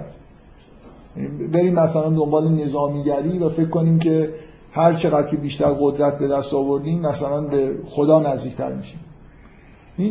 نگاه دینی به انسان و خدا اینجوریه که انسان در زمین داره زندگی می‌کنه. عاقبت بسیار بسیار خطرناکی در انتظارشه اگه اشتباه بکنه تو زندگی خودش. و تمام ماجرا اینه که از نظر اخلاقی به یه ثباتی برسه. تقوا, تقوا کمک می‌کنه که شما از این نیروهای در واقع متنوعی که تو زمین توی زمیرتون هست که شما رو به سمت پایین و سمت چپ و راست و همه, همه طرف می‌کشه اینا رو کنترل بکنید فقط انگار یه جوری نیروهای به سمت بالا رو تقویت بکنید. به رشد برسید و آدمی که به معرفت نرسیده و مطابق با معرفت خودش عمل نمی‌کنه آدمیه که تو از زندگی خودش رو در واقع تلف کرد. بنابراین کلا انسان ها رو ما از دینی با این ملاک ها داریم ارزیابی می‌کنیم. جامعه انسانی رو به همین ترتیب حالا مثلا من سوالم اینه. الان حرف از این می‌زنن که جوامع پیشرفته داریم بشر پیشرفت کرده. مثلا توی 500 سال اخیر بشر پیشرفت کرده. با چه ملاک مبنایی بشر پیشرفت کرده؟ الان مثلا انسان قرن 20 و 21 جوامعی رو تشکیل تونسته بده که توش مثلا فرض کنید خداوند بیشتر عبادت میشه. الان الان شما به جامعه غرب که نگاه می‌کنید که جامعه پیشرفته هستن مردم چیکار دارن می‌کنن توی جوامع غربی واقعا غیر از اینی که شما هر روز یه جور در واقع های جدید تحقق پیدا کردن یه سری های کودکانه جدید رو مثلا توی دنیا دارید می‌بینید. که آدم یه جوری به خودشون آزادی عمل میدن که هر کاری دلشون می‌خواد بکنن. بیشت... توی مثلا 150 200 سال اخیر از نظر مبانی معرفتی انسان به ایمان بیشتری رسیده یا نه؟ به بی ایمانی رسیده. با چه مبنای ما پیشرفت کردیم؟ اقتصادمون پیشرفت کرده مثلا فرض کنید بیشتر تولید می‌کنه بشر. این بنا به معیارهای قرآنی این ملاکه. اینکه علم و تکنولوژی پیشرفت کردن این جزء مبانی بود که مثلا چیزهای خیلی مهمی بود که انسان باید بهش توی زمان زندگی موقت خودش توی دنیا می‌رسید. میشه من دیدگاه دینی نسبت به جهان داشته باشم و تأسف نخورم از اوضاعی که توی دنیا پیش اومده. حالا اینکه چرا ما به اینجا رسیدیم؟ شما می‌تونید تحلیل بکنید که خب ما به اینجا رسیدیم برای اینکه مثلا فرض کنید کسایی که ادعای دین داشتن و خودشونو در واقع جانشین خدا می‌دونستن اونقدر کار مزخرف کردن که اینجوری شد. فرض کنید دلیلش اینه یا هر چیز دیگه من کاری به این ندارم چه جوری به اینجا رسیدیم. الان ما به جوامع الهی در جهان رسیدیم. به انسانهایی رسیدیم که راه رشد براشون مثلا بازتر از یه انسانیه که 500 سال پیش زندگی می‌کرد. مطمئنا به انسان مرفهتر و جوامع مرفهتری رسیدیم. ولی این رفاه در جهت اینه که مثلا انسان فراغت بیشتری پیدا کرده. حالا از این فراغت خودش چه استفاده ای داره می‌کنه؟ برای پر کردن اوقات فراغت یکی از مشکلات تمدن جدیده چیکار می‌کنن؟ مثلا فرض کنید تلویزیون نگاه می‌کنن. تو تلویزیون چی می‌بینن؟ هر چی می‌بینن مطمئنا روز به روز مزخرفتر و غیر واقعیتر و غیر انسانی تر میشه. من کار نمی‌دونم چی می‌بینن در هر چی بگم 20 سال دیگه یه چیزهای خیلی متفاوتی با این چیزی که الان داریم می‌بینیم. من می‌خوام کلا بشر پیشرفت کرده واقعا با مبانی دینی نگاه بکنید ما الان بشر پیشرفته داریم جوامع پیشرفته داریم. یا نه یه جوری عقبگرد کردیم. الان زندگی انسان از نظر همین مثلا فرض کنید کلا به تمایلات نفسانی انسان نگاه کنید. شبیه نشدیم به انسان نخستیم که مثلا دیگه هر انگار بدون ضابطه بدون اینکه هیچ محدودیتی وجود داشته باشه هر کسی هر کاری دلش می‌خواد بکنه. یعنی, یعنی الان بشر غربی از نظر فرهنگی به این سمت نزدیک نشده که هیچ ملاک اخلاقی براش دیگه مطرح نباشه. مثلا یه ملاکی رو مطرح کردن که بهش میگن آزادی. و شاید مثلا جواب این حرفا این باشه که بشر آزاد شد. آزادتر داره زندگی می‌کنه. و تنها چیزی که غرب بهش پابنده و فرهنگ غربی بهش پابنده اینه که آزادی فردی انسان ها یه جوری محترم باشه. و دیگه به کسی مربوط نیست که تو اون محدود فردی چی کار داره می‌کنه. آدم ها نباید همدیگر رو مثلا برای همدیگه محدودیت ایجاد بکنن. تا جایی که به کسی لطمه ای نمی‌زنی آزادی دیگری رو زیر سوال نمی‌بری خودت هر کاری دلت می‌خواد بکن. یعنی این این نگاه به زندگی بشر با مبانی دینی سازگاره. که من هر کاری که می‌خوام بکنم بکنم ولی به آزادی دیگران کار نداشته باشم. ببینید یه بار اینو به عنوان یه ملاکی از رفتارهای اجتماعی مثلا در نظر می‌گیرید شاید خیلی دور نشده باشه. ولی وقتی کل حرفی که از نظر اخلاقی زده میشه همینه. نمی‌دونم منظورم می‌فهمید یا نه. یه بار اینه که من بگم من اینو به عنوان ملاک توی رفتار اجتماعی آدما بگم آقا حق ندارید مثلا به هم دیگه فشار بیارید زور بگید و این حرفا. ولی در این حال توصیه های اخلاقی داشته باشم در مورد اینکه انسان ایدئال چیه. حالا آدما چیکار باید بکنن؟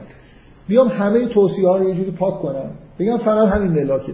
و هر کاری دلت می‌خواد بکن ولی به فقط به دیگران کاری نداشته باش. این مثلا بشه مبنای یه جور اخلاق جدید که در جوامع پیشرفته مثلا وجود داره. من بالاخره سوال من اینه. یه لحظه از دیدگاه قرآن نگاه بکنید. الان جوامع مدر جوامع پیشرفته ای هستن یا جوامع عقب افتاده هستن. پسرفت کردیم یا پیشرفت کردیم؟ چه چیزایی مهمتر بود اون چیز؟ مثلا الان بشر داره بیشتر خداوند رو عبادت می‌کنه یا کمتر داره عبادت می‌کنه. نه فقط جوامع غربی پابند به شریعت و اون هدایتی که از طرف هدایتی که از طرف خداوند رسیده. اصل ماجرا این بود دیگه. ما در زمین هستیم هدایتی میاد باید ازش پیروی بکنیم. نه تنها خودشون پابند نیستن مانع این هستن که اگه کس دیگه هم بخواد بهش پابند باشه. میگن مثلا فرض کنید تو شریعت اگه حکم اعدام هست حق ندارید اجرا بکنید. خدا. الان اگه من واقعا من اعتقادم اینه. حالا شما ممکنه بگید که شریعت این قدم چیز نیست. مثلا ممکنه سیالتر از این بشه بهش نگاه کرد. من میگم فرض کنید. فرض کنید که شریعت واقعا خداوند در شریعت اصرار داره بر اینکه مثلا کسی که مرتکب قتل شده به ناحق باید کشته بشه. اگه اولیاء دم رضایت ندن خب. خدا اینو از ما خواسته. و حالا مثلا فرض کنید یه جامعه به وجود اومده خودش این چیزا خودشون هم تو شریعتشون غربی ها حالا یهودی بودن یا مسیحی سابقهشون نگاه کنید همینجور احکامو داشتن دیگه براشون تازگی نداره که. خودشون به اون چیزی که عمل می‌کردن پشت کردن و حالا نمی‌خوان اجازه بدن کسی دیگه هم این کارا رو بکنه.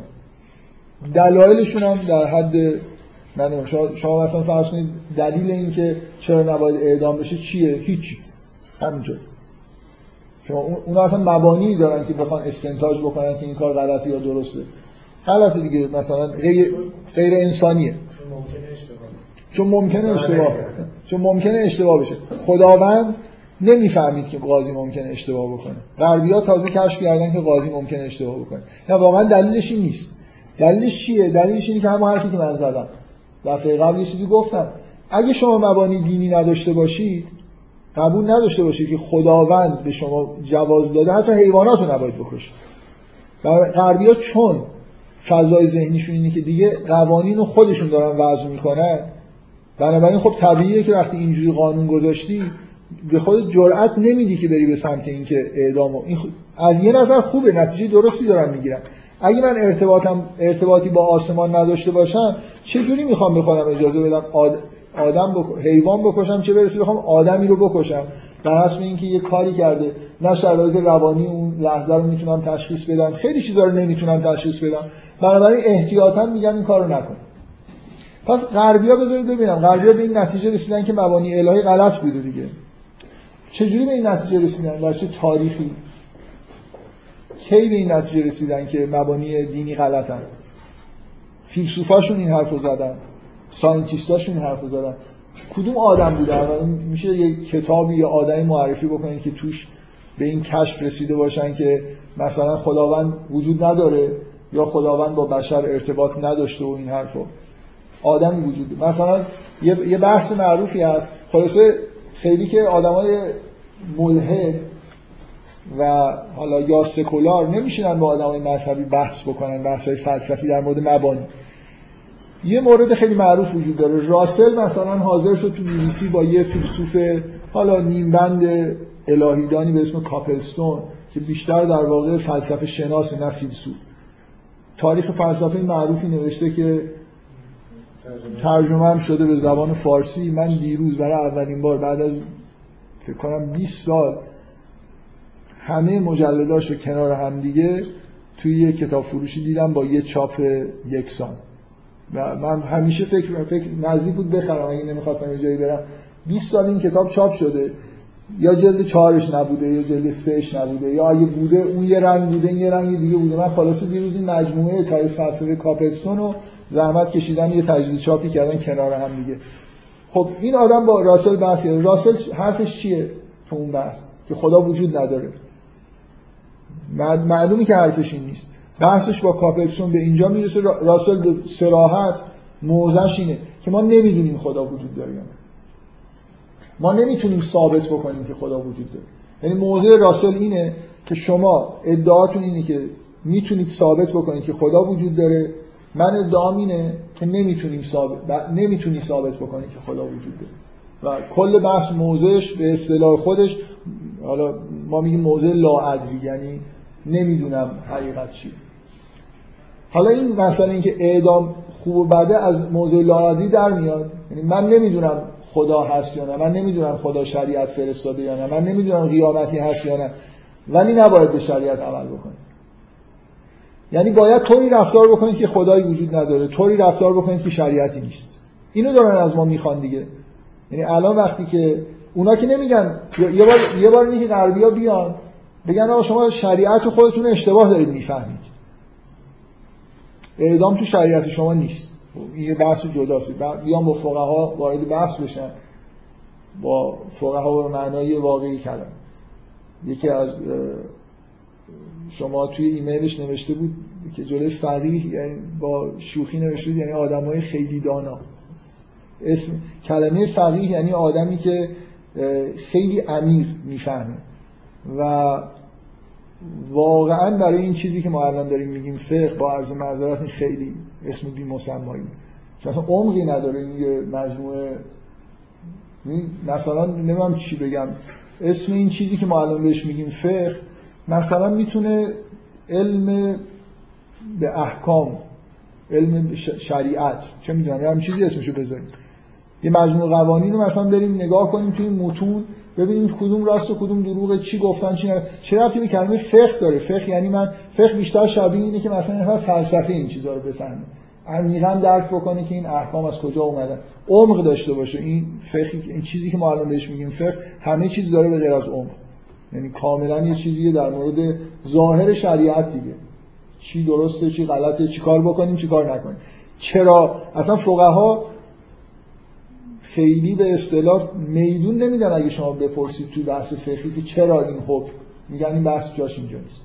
اگه بحث چرایی احکام جاش اینجا نیست پس این فقه نیست دیگه. به معنای اینکه دانش عمیقی نسبت به شریعت باشه. حالا با فقها و معنای واقعی کلمه غربی ها وارد بحث بشن به فقهای ما بگن که آقا شما ما که نمی‌دونیم خدا هست یا نه نمی‌دونیم شریعت درسته یا شریعتی اومده یا نیومده اصلا هدایتی به بشر رسیده یا نه. حالا که نمی‌دونیم خب فشار نمیاریم که شما میگید شما جزو اونایی هستید که فکر می‌کنید اومده ما جزو اونایی هستیم که فکر می‌کنیم نیومده. خب بنابراین ما که نباید, نباید آزادی شما رو در واقع تهدید بکنیم. شما می‌خواد مطابق شریعت عمل بکنید بکنید. یه بار یه بار غربی می‌تونه بیاد بگه آقا نه تو اشتباه می‌کنی شریعتی که بهش ایمان داری تو حکم اعدام مثلا مرتد نیست. خب راست میگن احتمالا. این حکم مثلا نیست. بیان بحث بکنن با فقهای ما رو قانع بکنن. مرتد رو دیگه اعدام نکنن. یه بار اینی که بگن که نه اصلا حکم اعدام کلا نیست. بحث اسناد و مدارک نقلی ما رو بررسی بکنن بگن شما دارید اشتباه می‌کنید. اصلا این حرفا نیست. غربیا بدون اینکه مبنایی داشته باشن که به این نتیجه رسیده باشن یا ادعای این رو حتی داشته باشن که خدایی وجود نداره. بدون اینکه به این نتیجه رسیده باشن و استدلالی کرده باشن شواهدی داشته باشن که خداوند پیامبری رو نفرسته. اصلا یه همچین چیزهایی در غرب نه گفته شده نه کسی مدعیشه و اگه بحثم بکنید نهایتش موضع لاعدوی می‌گیرن.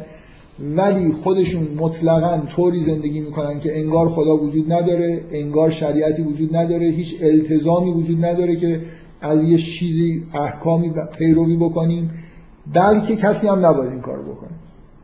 با زور و فشار و تحریم و هر جوری شده به همه جوامع بشری این رو مبانی خودمون رو در واقع اعمال بکنیم. مبانی هم مبانیه که معلوم نیست. از کجا اومده؟ خیلی هم بحث مبنام نمی کنید بیایید بحث مبنایی بکنید فوری موضع لاعدوی موضع لاعدوی چرا موضع لاعدوی خوبیش چیه؟ برای اینکه وقتی من موضع لاعدوی می‌گیرم تو باید چیزی ثابت بکنی. خب ثابت کردن هم که معلومه. خارج از حوزه ریاضیات چیزی نمیشه ثابت کرد. نهایتش هر چی بگی من خلاصه یه چیزی میگم که نه. اونجا مثلا من اون مبنایی که تو گفتی من شهودم به نظرم درست نیست تموم شده رفت. خلاص استدلال باید به از این مبانی شروع بشه یه چیزایی رو مشترکاً قبول بکنیم. اگه شده اجتماع نقیضه این رو هم مثلا می‌برن زیر سوال برای اینکه آخرش دیگه آخرش اینه دیگه. شما اشتباه نقیز اینو قبول نکنید که دیگه یه دونه گزاره هم نمی‌تونید بیان بکنید تا چه برسه بخواد چیزی اثبات بکنید. بنابراین اصلا اینجوری نیست که الان ما توی دنیایی داریم زندگی می‌کنیم. بشر به, به این سمت رفته که اصلا چیزی تحت عنوان هدایت الهی رو قبول نداره در جوامع پیشرفته و جوامع پسرفته مثل ما اگه دوست داشته باشیم که عمل بکنیم ببینید ذهنتون شما رو به خدا رها کنید خودتون از اینکه تو ایران نمی‌دونم حالا یه مسائل سیاسی پیش اومده چی هست و اینا. یه جامعه ایدئالی در نظر یه کشوری در خودتون تو ذهنتون تصور کنید الان یه گوشه توی جزیره ای که می‌خواد همشون هم آدمای خوبی هستن می‌خوان احکام شریعت رو اجرا کنن. و فکر می‌کنن جزو احکام شریعت اینه که اگه یه نفر آدم کشت باید اعدام بشه. مگر اینکه مثلا کسایی که ولی دم هستن صرف نظر کنن. من شخصا فکر می‌کنم از تو شریعت ما این حکم هست. جز احکامی که به نظر من از قرآن و سنت برمیاد و بعید می‌دونم بشه بحث فقهی ترتیب داد که اینو ببر زیر سوال. خب نمیشه عمل کرد دیگه و یه جورایی به نظر می‌رسه که فشار بدون اینکه روشن باشه که از کجا داره میاد در حال جوامع پیشرفته دارن این فشار رو به همه جا میارن. من من می‌خوام این آیه رو براتون بخونم که و من الناس من یجادل فی الله به غیر علم و یتبع کل شیطان مرید. کتب علیه انه من تولاه فانه یضل و یهدی الی عذاب السعیر. هم من چیزی به غیر این همین الان تو دنیا نمی‌بینم. یه آدمایی هستن و مجددا به دنیا که نگاه می‌کنید و من الناس من یجادل فی الله به غیر علم ولا هدن ولا کتاب منیر. کو این کتاب کتابشون کو. این آدمایی که الان منکر مثلا فرض کنید هدایت الهی هستن حرفشون چیه؟ کجا نوشتن؟ کجا, کجا اومدن یه بحثی بکنن؟ مثلا فرض کنید مبانی دینی رو نقض بکنن. ببینید من همش حرفم اینه فرق می‌کنه با این, که شما بیاید بگید موضع لاعدوی بگیرید بگید استدلالای شما برای ما قانع کننده نیست. تا اینکه موضع اثباتی بگیرید که نه حرفای شما غلطه مبانی شما غلطه مبانی ما درسته. اصلا خدا وجود نداره. خداوند مثلا هدایت نفرستاده. این که من خودم مثلا فرض کنید آدمی باشم که این چیزا رو نمیپذیرم یه حرفه. این که مثلا اینجوری جلوی پذیرش دیگران وایسم یه بحث جداست. چیزی که تو سوره حج داره توصیف میشه زندگی انسان ها توی زمینه. که یه عده‌ای وجود دارن که بدون اینکه مبانی روشنی داشته باشن کتابی داشته باشن از چیزی پیروی بکنن یه مجموعه حرفایی که گمراه کننده است رو می‌زنن و یه عده رو گمراه می‌کنن.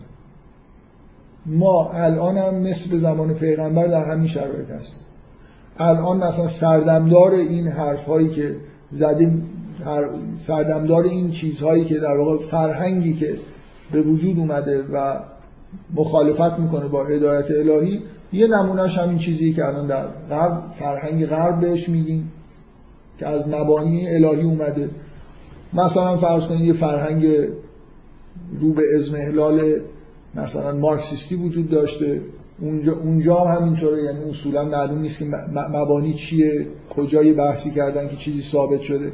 بالاخره یه مجموعه حرفایی تو دنیا همیشه بوده و این روند در واقع مقابله کردن با هدایت الهی همیشه وجود داشته بفرمایید. خیلی ببخشید من الان وقت سوال کردن هست.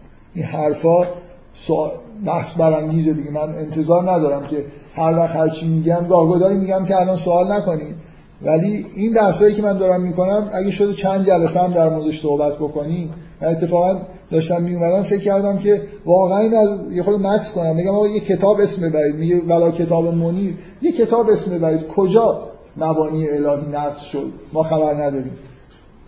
کی مثلا فرض کنید؟ کدوم کدوم دانشمند از علم خودش همچین نتیجه گرفت؟ غربی از چی دارن پیروی می‌کنن الان؟ که مثلا فرض کنید دین رو گذاشتن کنار. یه لحظه تاریخی وجود داره نظریه علمی هست. مبنای جدید فلسفی وجود داره. به غیر از لا یعنی اینکه مثلا هی من خدشه وارد بکنم که بگم تو نمی‌تونی ثابت بکنی که مثلا فرض کن حرف درسته این فرق می‌کنه با اینکه من اگه لاعدوی باشم که جلوی شما رو نمی‌گیرم که به شریعت خودتون عمل بکنید. میگم من نمی‌دونم شایدم درست باشه. شما عمل کنید ببینید مثلا چی میشه. بنابراین غربیا طوری رفتار می‌کنن الان که انگار به نتیجه ای رسیدن. من می‌خواستم مکس کنم بگم این کتاب رو اسم ببرید. من برم بخونم ببینم این کتاب منیری که یه نوری به جهان تابونده و مثلا این چیزایی روشن کرده ما خبر نداریم کدوم کتاب؟ بفرمایید.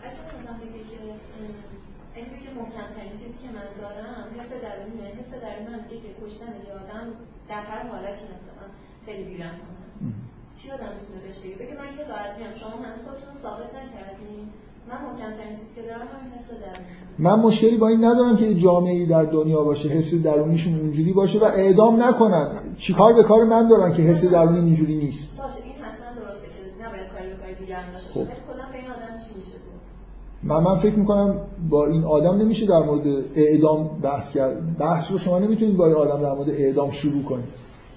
مگه من که مثلا فرض کنید به اعدام معتقدم یه جوری شهودن به این حکم رسیدم که اعدام میشه کرد. نه من از این مبانی شروع کردم. مثلا به این نتیجه رسیدم که قرآن کتاب خداست توش نوشته منم میگم سمعا و اینجوری نیست ممکنه خ... نه نه اصلا من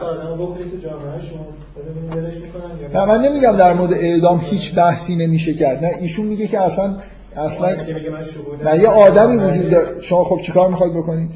خب، خودش رو اعدام کنید اگه منظورش که کار بدیه مثلا خشونت نه کار بدیه خب هیچ جامعه‌ای که نمی‌تونه از یه قوه قهریه بینیاز باشه. خب این حرفی نیست که قوه مگه جامعه غربی حرفش اینه که قوه قهریه رو بذاریم کنار. اخیرا تو این تظاهرات دانشجوها بر علیه سه برابر شدن شهریه در انگلستان آقای نخست وزیرشون یه جمله خیلی جالبی گفت. گفت ما می‌خوایم که چون از خشونت پلیسی اونجا انتقاد کردن گفت ما می‌خوایم که اینا چی؟ مثلا تیز قدرت مثلا قانون رو حس کنن. یعنی یه جوری اون یه اصطلاح یه عبارت چیزی به کار برد. خیلی یه خورده ترسناکی به کار برد که مثلا یعنی قانون هم اینجوری نیست که قوه قهریه وجود داره دیگه. خلاص یه جا طرف باید بدونه قانون زیر پا بذاره کتک می‌خوره. مثلا کشتن و نکشتن. شهودش شهودش اینه که تحت هیچ عنوانی شهودن حسش اینه که نباید آدم کشت. نمیگه که مخالف خشونتم خب من با این آدم سر شهودش بحث نمی من بحثم اینه که ما خیلی چیزا شهودن حس می‌کنیم که غلط. بعدا بارها ما فکر می‌کنیم یه کاری غلط شهودن حسمون اینه. بعد به نظرمون می‌رسه که مثلا فرض کنید که اشتباه حس می‌کردیم. حسمون عوض میشه. ما تصمیم گیری در مورد اینکه مثلا فرض کنید احکام حقوقی که توی جامعه قرار اجرا بشه بر چه اساسی باید این احکام گذاشته بشه که به حس خودمون نمی‌تونیم رجوع کنیم. باید این مبانی مثلا فرض کنید کلی داشته باشیم. احکامو که مثلا فرض کنید اگه یه آدم مجازات می‌کنیم که خوشمون نمیاد مجازات بکنیم. مثلا فرض کنید استدلال داریم که اگه این خشونتی که خوشمون نمیاد رو به کار نبریم نظم جامعه به هم می‌خوره. مثلا آقای نخست وزیر انگلستان که نمیگه من دوست دارم آدمایی که میان تو خیابون در بالا رفتن شهری دانشگاه ها تظاهرات می‌کنن کتک بخورن. ولی میگه که کلا منطقا برای جامعه مفیده که قانون باشه و باید آدما قانون رعایت کنن. اینا قانون شکستن بنابراین باید باشون مقابله بشه. اگه اونا برخلاف قانون اومدن توی خیابون نمیرن خب باید به زور مثلا از تو خیابون انداختشون بیرون. این مثلا یه همچین حرفی داره. از حس خودش استفاده نمی‌کنه. از این مبانی کلی مثلا منطقی و حقوقی داره نتیجه می‌گیره که باید به نفع کل جامعه است که این اتفاق بیفته. من فکر نمی کنم با آدما میشه در مورد مثلا فرض کنید جزئیات شریعت وارد بحث شد. اگه احساس می‌کنن که این حکم غلطی یا درسته الان من شخصا خودم به عنوان یه آدمی که شریعت رو پذیرفتم شما فکر می‌کنید من نسبت به تمام احکام شریعت حس خوبی دارم؟ نه. یه جایش ممکنه حس خوبی هم نداشته باشم ولی موضوع اینه که من خیلی به حس شخصی خودم اعتماد ندارم. من ممکنه به دلیل ضعف‌های روانی که مثلا دارم یه چیزایی رو خوب درک نمی‌کنم یا اصلا یه موضوعی رو خوب نمی‌شناسم. مثلا فرض کنید مسئله اعدام خیلی دارم فردی نگاه می‌کنم. در حالی که مسئله اعدام مسئله مثلا اجتماعی. من خیلی حسای اجتماعی خوبی شاید ندارم. چرا؟ برای اینکه اصولا آدم منزوی هستم خیلی اهل اجتماع نیستم. بنابراین تفکرات و احساسات هم در حد مسائل شخصی مونده. من وقتی به حس خودم می‌تونم اعتماد بکنم که خودم رو خیلی قبول داشته باشم که همه حسام مثلا یه جوری منطبق با حقیقته. معلومه که من شخصا احساسات اشتباه دارم. بنابراین شریعت رو چجوری قبول کردم؟ شریعت رو از این مبانی خیلی کلی تری قبول کردم. یعنی مثلا فرض کنید قبول کردم که خداوند هست و هدایتی فرستاده و به نظر من قرآن کتاب خداست. اینا رو منطقا و عقلا قبول کردم و حس خیلی خوبی هم نسبت به قرآن دارم. حالا یه جای شریعت هم خیلی خوب نمیفهم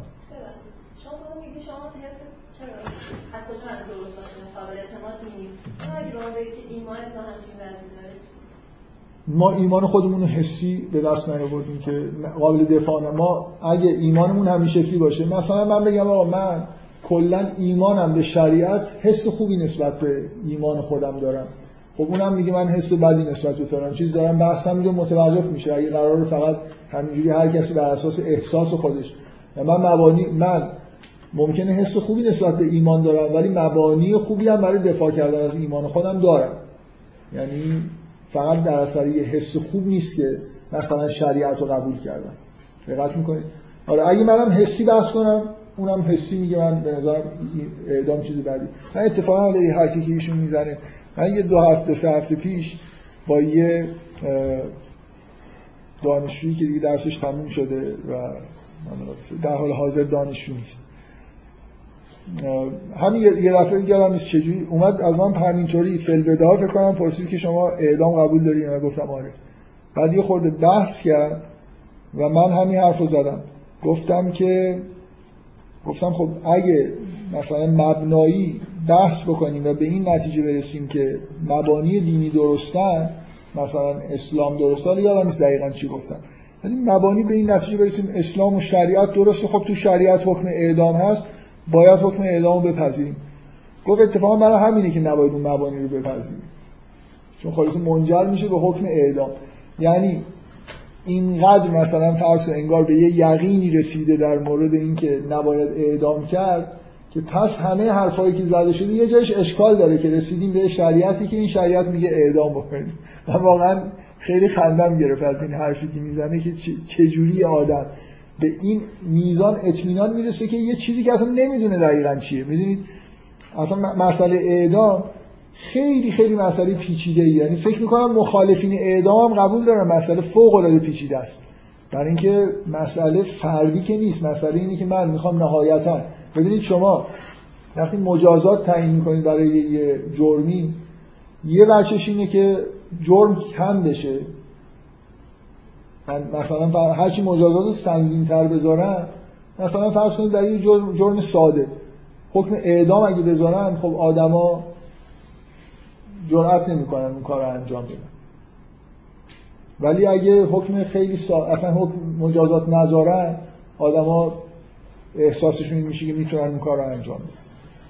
خب یه راش اینه بنابراین تعیین مجازاتی نیست که من دوست دارم مجازات رو انجام انجام بدم. مجازاتی می‌ذارن برای اینکه جلوی وقوع جرم رو بگیره هرچی مجازات سنگین تر باشه احساسم اینه. حالا همین هم میشه زیر سوال برد که آیا مجازات سنگین گذاشتن. به نظر می‌رسه که به هر حال آدما از ترس مجازات کارایی رو نمی‌کنن. و یه نکته دیگه اینه که خب بالاخره وقتی مجازات انجام میشه یه یه, وچش اینه که یه آدم نامطلوبی در اثر این مجازات ممکنه از جامعه حذف بشه. حالا بره زندان یا اصلا کلا حذف فیزیکی بشه یا یه بلای سرش بیاد هر هر جور مجازاتی یا آسیبی به همون آدم میرسونه که مثل اینکه توی توی غرب کلا اینجوری شده دیگه. به نظر می‌رسه توی وضع مقررات اجتماعی جامعه است که اصله.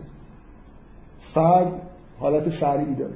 یعنی چرا زندان اینقدر تبدیل شده به مجازات عمومی برای همه جرم ها برای خاطر اینکه شما با زندان یه آدم عنصر نامطلوب رو از جامعه جدا می‌کنه در واقع عناصر نامطلوب توی جامعه مثل یه سری میکروب هایی بهشون نگاه کرده میشه که جامعه رو دارن بیمار می‌کنن و ما کاری نداریم. چرا این بکشیم؟ میبریمشون توی زندانی با دیوارهای خیلی بلند با اطمینان جداش می‌کنیم از جامعه. اینا که از جامعه جدا شدن ما به هدف خودمون رسیدیم. اصل جا... اصلی نیست که این آدم مثلا اصلاح بشه. ببینید من یعنی حرفایی که زدم مبنای اینکه جرم اتفاق نیفته مبنای اینکه این آدم از جامعه حالا جدا بشه آسیب نرسونه. اگه می‌خواد آسیب برسونه. یه مبنایی که کلا توی حقوق مدرن حذف شده اینی که قانون باید جنبه اصلاحی داشته باشه. من نوع مجازاتی که تعیین می‌کنم برای یه جرم باید هر آدمی که یه جرمی مرتکب میشه و محرز خودش حالا معترفه یه جرمی برای یه نفر ثابت شده. آدمی که یه کار اشتباه کرده به خودش یه آسیب رسونده به غیر از اینکه به اجتماع آسیب برسونه. و من نوع مجازاتم می‌تونه بره به این سمت که خود این آدم با اون مجازات به یه وضعیت بهتری برسه.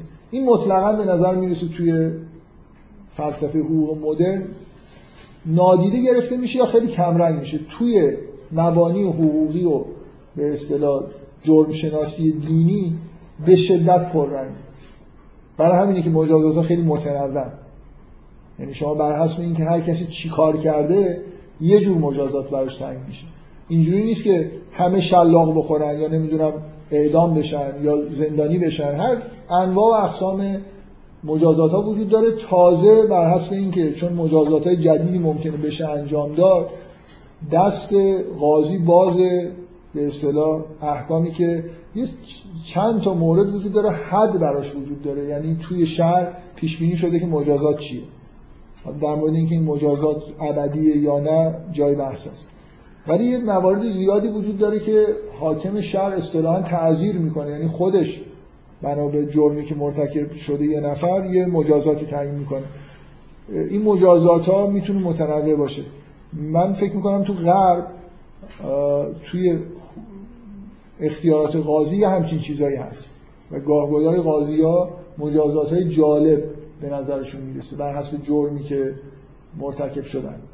هرچند اون مبانی کلیه به اصطلاح جرم شناسی و مجازات و اینا به نظر خیلی سطحی می‌رسه و این حرفا توش نیست. ولی چون اونجا قاضی ها اختیار دارن در بعضی از تعیین بعضی از مجازات ها خودشون شخصا ممکنه کارهای جالبی بکنن. یه قاضی پارسال یکی دو سال پیش یک حکم خیلی جالب داده بود که خیلی انعکاس رسانه‌ای پیدا کرد توی دنیا. یه آدمی رو که به حیوانات آزار رسونده بود و نمی‌دونم وظیفه داشت که هر ماه هر شب بره تو پارک نمی‌دونم به حیوانات غذا بده.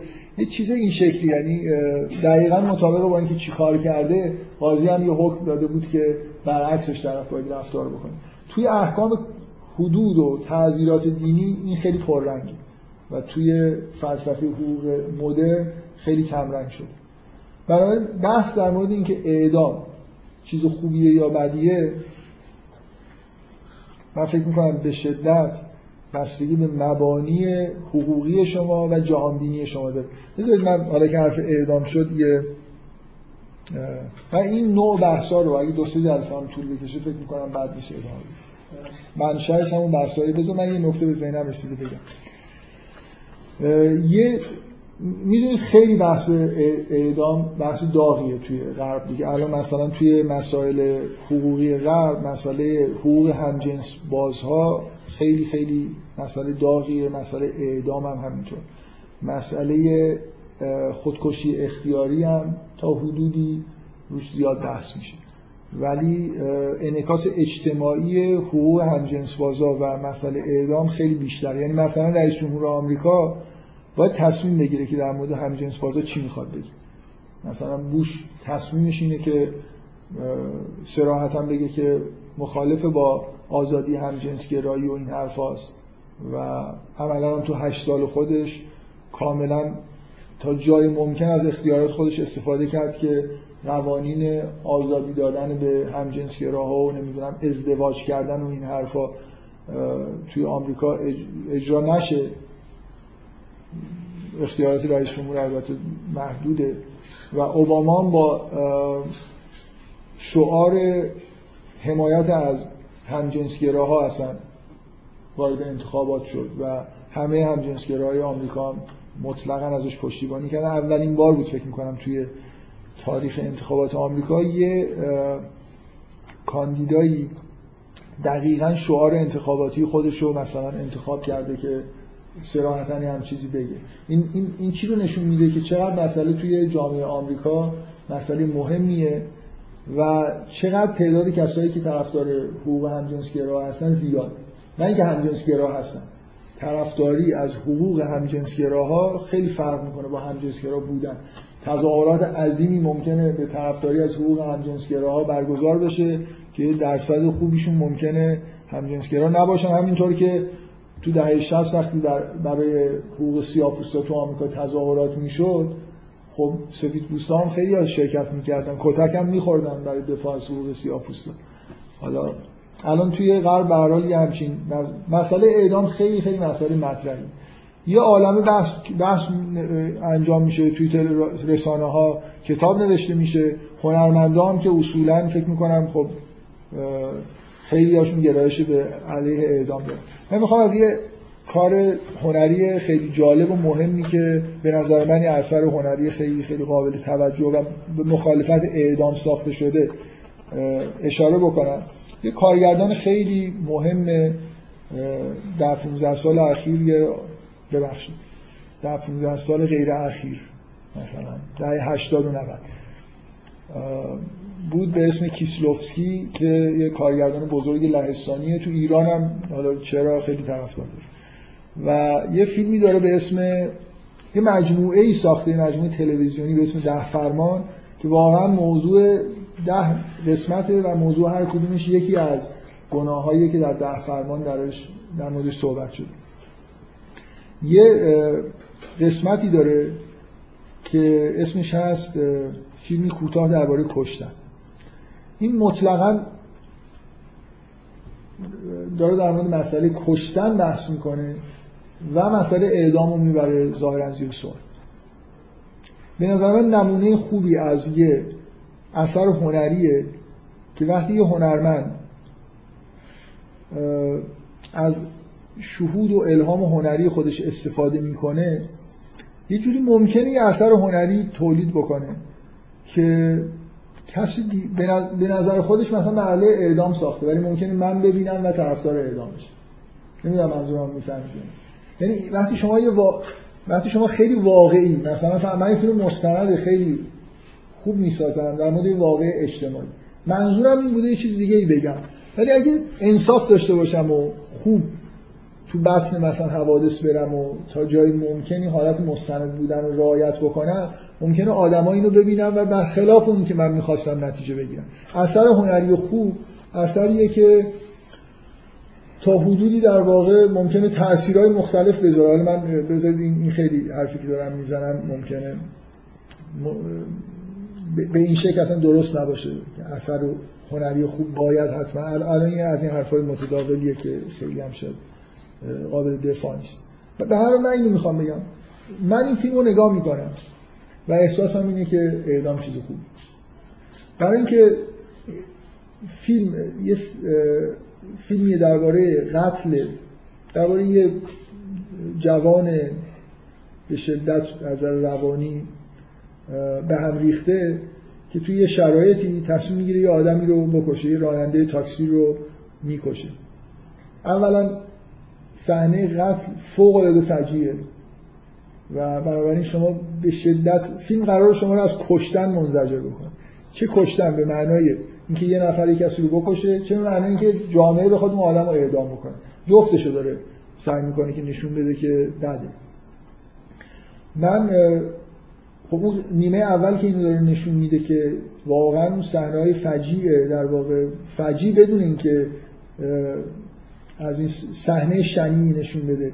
ولی صحنه به شدت تاثیر گذاره شما توی فیلم خیلی احتمالا آدم کشی دیدید یه نفر هفتیرش در میاره هفت تا تیر مثلا شلیک می‌کنه و هفت نفر میفتن هم در جا میمیرن. خیلی هیچ اثری از خون و چیز بدی هم دیده نمیشه. خیلی صحنه هم خیلی ممکنه لبخندی هم به لب شما بیاره. و سینما انگار یه جوری باعث شده که شما آدم احساس کنه که کشتن چقدر کار راحتی. یه فیلم کمدی بود که این فیلم های آرتیستی مثلا سبک راکی و این چیزها رو مسخره می‌کرد. یه جایی قهرمان فیلم یه مسلسل خیلی بزرگی رو برداشت و شروع کرد به سمت یه عده از اون تیپ آدمایی که همه باید کشته بشن دیگه مثلا حالا ویتنامی هم نمی‌دونم. یادم نیست که چی شروع کرد شلیک کردن.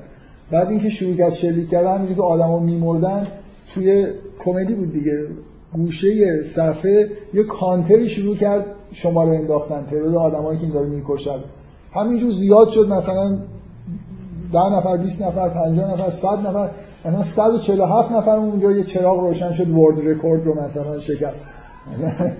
که تا حالا توی سینما 147 نفر رو مثلا یه نفر رکورد قبلی مثلا مال یه کسی بود این رکورد شکست. این صحنه رو طوری ساخته این فیلمساز که به شدت تاثیرگذاری که اصلا کشتن به نظرتون میاد اصلا کشتن کار راحتی نیست. چون یارو نمیمیره. یعنی هر کاری می‌کنه باز یه جونی داره یه چیزی میگه باز دوباره تا آخرش دیگه مثلا سنگ بزرگی رو برمیداره می‌زنه سرش له می‌کنه که طرف میمیره بعد نیمه دوم فیلم اینه که اینو محاکمه می‌کنن می‌خوان اعدام بکنن. و فیلمساز طوری ساخته که این قسمت هم به نظر شن... ولی من به عنوان آدم مذهبی که نیمه دوم نگاه می‌کنم اتفاقا احساس می‌کنم که حکم برای اینکه این آدم وقتی حکم اعدام براش صادر کردن و دارن می‌برن اعدامش می‌کنن دقیقا توی این فیلم دوچار یه جور چیز مذهبی شده. از زندگی خودش از کارایی که کرده واقعا پشیمونه گریه می‌کنه. یاد خواهر کوچیکش افتاده عکس مثلا یه عکس مذهبی از خواهرش داره که توی فیلم خیلی اتفاقا چیز شده روی این تاکید میشه. اینکه شما وقتی یه آدمی واقعا وقتی که ما هدفمون فقط این دنیا نیست. ببینید شما با مبانی دینی که نگاه می‌کنید می‌خوای یه آدم مجازات بکنید چون این آدم حیات دیگه ای بعد از مرگ داره این روی اینکه شما به مجازات اعدام چجوری نگاه بکنید تاثیر می‌ذاره. یعنی اگه من احساس کنم که این آدم مثلا فرض کنید الان از این حیات دنیوی خودش وارد حیات اخروی بشه شرایط بهتری پیدا می‌کنه خیلی فرق می‌کنه. الان چون یارو یه جورایی انگار مطمئنه که این آدمی که کشت دیگه نابود شده چیزی هم بعدش نیست. خب فرق می‌کنه. من منظورم رو می‌فهمی من, من یه آدم ممکنه به قصد حتی اصلاح و اینکه به نفع خودش باشه اعدام بکنم. این اصلا با مبانی غیر دینی معنی نداره این حرفی که داریم می‌زنیم یعنی چی؟ به نفعشه که الان بمیره. هیچ به نظر می‌رسه که با غیر مبانی دینی به نفع هیچ کسی نیست که بمیره. برای اینکه زندگی دنیویش تموم میشه اینم که تنها زندگی ممکنه بالاخره تو همه این بحثا پیچیدگی زیادی وجود داره و این شکلی نیست که من به عنوان آدم دینی بگم که دلایل خیلی قاطعی دارم که به شما ثابت کنم که اعدام چیز خوبیه یا اون آدمی که مخالفه بگه که من دلایل قاطعی دارم که بگم که اعدام چیز بدیه نه همین الان آدمای. غیر دینی هستن که طرفدار اعدامن دیگه به دلیل مثلا فرض کنید آثار اجتماعی که مثلا این اعدام داره. به هر حال من در جواب اون سوالی که شما دارید میگید حرفم اینه که ما احکام شریعت رو از احساسات خودمون به دست نمیاریم و ممکنه احساسات منم منو به نتایج مشابه شریعت نرسون ولی با این مبانی مثلا دیگه به مسائل دینی ایمان پیدا می‌کنیم. مبانی مبانی قابل دفاعیه. وقتی که ایمان پیدا کردیم یعنی شما وقتی میگید که موزتون لا مثلا یه نفر وقتی حرفش اینه که من موزم لا ادریه خب یعنی معلوم نیست این درسته یا اون درسته. من فکر کنم جز اون آدمایی هم که بیشتر به نظرم می‌رسه این یکی شقش درسته. خب حالا دارم بر مبنای اون چیزی که بیشتر به نظرم می‌رسه درسته زندگی می‌کنم دیگه. و از جمله اینه که خداوند مثلا شریعت فرستاده به همچین چیزی اعتقاد پیدا کردم. و کسی هم نمی‌تونه به من بگه که این حرفت مثلا واضح غلطه یا دلیلی بر علیهش داشته باشه. در حال ما احکام شرعی رو با حس خودمون نمی‌تونیم درستی غلطشون رو همش رو دیتکت بکنیم. هر چقدر شما آدم پیشرفته تری باشی بیشتر می‌فهمید حستون هم همراه میشه با شریعت. اگر نه طبعا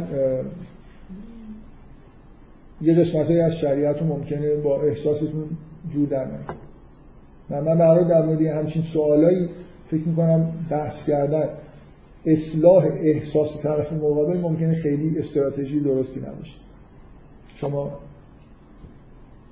خب این احساسی که آدم داره یه نکته اینه که ممکنه یه خورده اینجا ترید هم باشه دیگه. مثلا من اگه نسبت به چیزی احساس خیلی قوی دارم بعد مثلا حدس می‌زنم که به احتمال خیلی بله زیاد مثلا گفته خب بالاخره. آره کاملا درست داره یعنی اینجا دقیقا ترید آف وجود داره. یعنی من مثلا فر...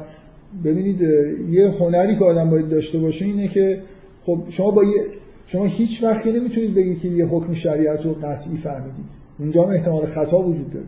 شما وقتی که توی استنتاجاتون چه از شریعت چه از به طور مستقیم از چیزایی که می‌فهمید احتمال خطا می‌دید دقیقا ترید آفش همینه. من یه جایی مثلا فرض کنید که 70 درصد مطمئنم که این حکم رو درست دارم می‌فهمم از شریعت.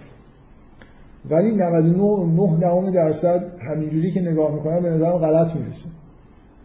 خب اون سی درصد احتمال خطا اینجا برای من پررنگ میشه دیگه. یعنی من یه جوری اون حکم رو برای خودم در حالت تعلیق نگه میدارم. یه بار برعکسه.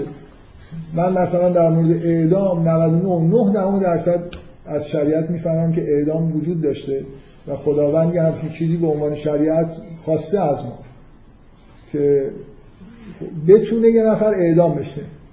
واجب نکرده اعدام کردن ولی این امکان رو اگه ولی دم درخواستش اینه که الا بلا این آدم اعدام بکنید باید مثلا جامعه اجابت بکنه. حاکم مگر مگر یه دلایلی وجود داشته باشه.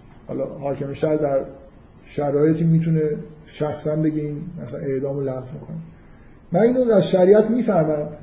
احساسم نسبت به اعدام مثلا شاید 50 50 شاید همینجوری اگه شریعت رو بذارم کنار حتی 60 70 درصد دوست داشته باشم که کسی اعدام نشه. ولی تریداف دیگه؟ من اینجا به نفع اون چیزی که از شریعت می‌فهمم به دلیل اینکه پررنگتره و قاطعانه تر می‌فهمم در ضمن این خطا ضربم میشه دیگه. به یه خطایی دارم تو اینکه چقدر دین درستی رو انتخاب کردم یه ممکنه اونجا یه احتمال خطایی بدن. و الی آخر اون برام همینجور. درسته. خب این غربی هم مثلا اگه بگن که همون چیزی گفتین که یکی گفته که مثلا خیلی حس قوی مثلا داره که اعدام غلطه. خب بالاخره مثلا توی فضای زندگی کرده یا از این فیلم ها زیاد دیده بالاخره یه حسی خیلی توش تقویت شده که اعدام غلطه. خب؟ بعد خب طبیعیه دیگه. ممکنه همینجوری بگه من مبانی مذهب شما رو اصلا نیومدم بررسی کرده باشم. چون یه همچین نتیجه ای داره چون من... همچین نتیجه داره یا نتیجه آره. از در نمیاد یا غلطه. خب بس یه جوری طبیعیه که بخواد حداقل به ما القا کنه یا زور بیاره که شما این کارو نکنید. احساسش اینه که یه کار واقعا بدی داره انجام میشه. مثلا شما فرض کنید یه جامعه هست که یه شریعتی دارن که توش میگن مثلا بچه ها سه سالشون که شد بعد یه دو روز شکنجه بشن. مثلا بعد برای رشدشون خوبه مثلا. به طرز تجریه شکنجه میشن. خب بعد شما می‌بینید خب میگید که بعد دیگه مثلا بچه ها رو ول کنید دیگه. نه من, من با این نه من با این آدما وارد بحث در مورد مبانی حرفاشون میشم. نمیام همینجوری. از ابزارهای سیاه نه نه اجازه بدید. بحث اینه که بحث این نیست که اونا اونا بیان اون احساس از فیلم مثلا دیدن یه احساسی بهشون بیان بگن بنویسن.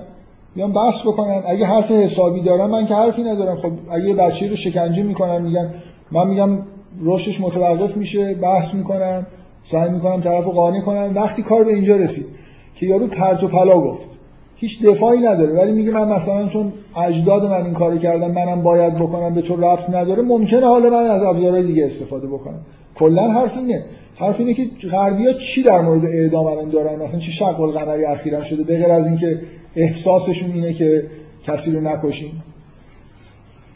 من نکته هم اینه دیگه. نکته اینه که اگه بحث کرده باشم ما ما رو به جایی رسونده باشن که ما هیچ حرفی برای گفتن نداریم در مورد اعدام. خودشون بدون مبانی دینی حرف دارن توی جامعهشون. الان ایالتهایی مثلا توی آمریکا وجود داره. البته اکثرا ایالتهایی که شاید نه همشون ولی اکثر ایالتهایی که اعدام دارن شاید چون پیشینه مثلا مقررات دینی و اینا دارن هنوز مونده. ولی به هر حال حقوقدانهای لایکی وجود دارن که طرفدار اعدام. اینجوری هم نیست که هر کسی مبانی دینی نداره. در مورد اون شکنجه بچه ها بغیر از اینکه یه آدم همونجا چشم و گوش بسته به دنیا اومده باشه از مبنای دیگه می‌تونه دفاع بکنه نه. دقیقا بحث اینجا اینه که حرف زده نمیشه فقط فشار آورده میشه. یعنی درست مثل همون کاریه که در زمان پیامبران هم انجام میشه. که اگه مثلا فرض کنید عبادت نکنید بتای ما رو بذارید از این شهر برید. می‌کشه میتون سنگسارتون می‌کنید زور دیگه یعنی من دفاعی ندارم که این بوتا چی هم. حرفم نمی‌زنم ولی میگم که باید شما اون چیزی که من میگم رو عمل بکنید. بفرمایید.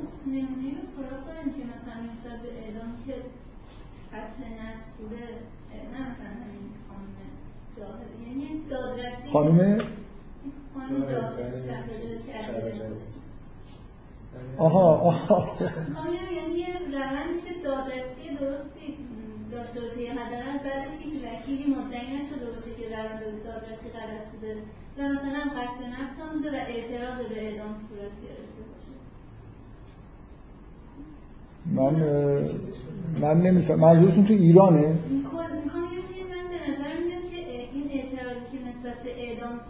نه نه نه نه نه. غربی ها اعتراضشون به اعدام به کل حکم اعدامه. اصلا قبول ندارن که حکم اعدام جز مقررات کیفری یه کشوری باشه.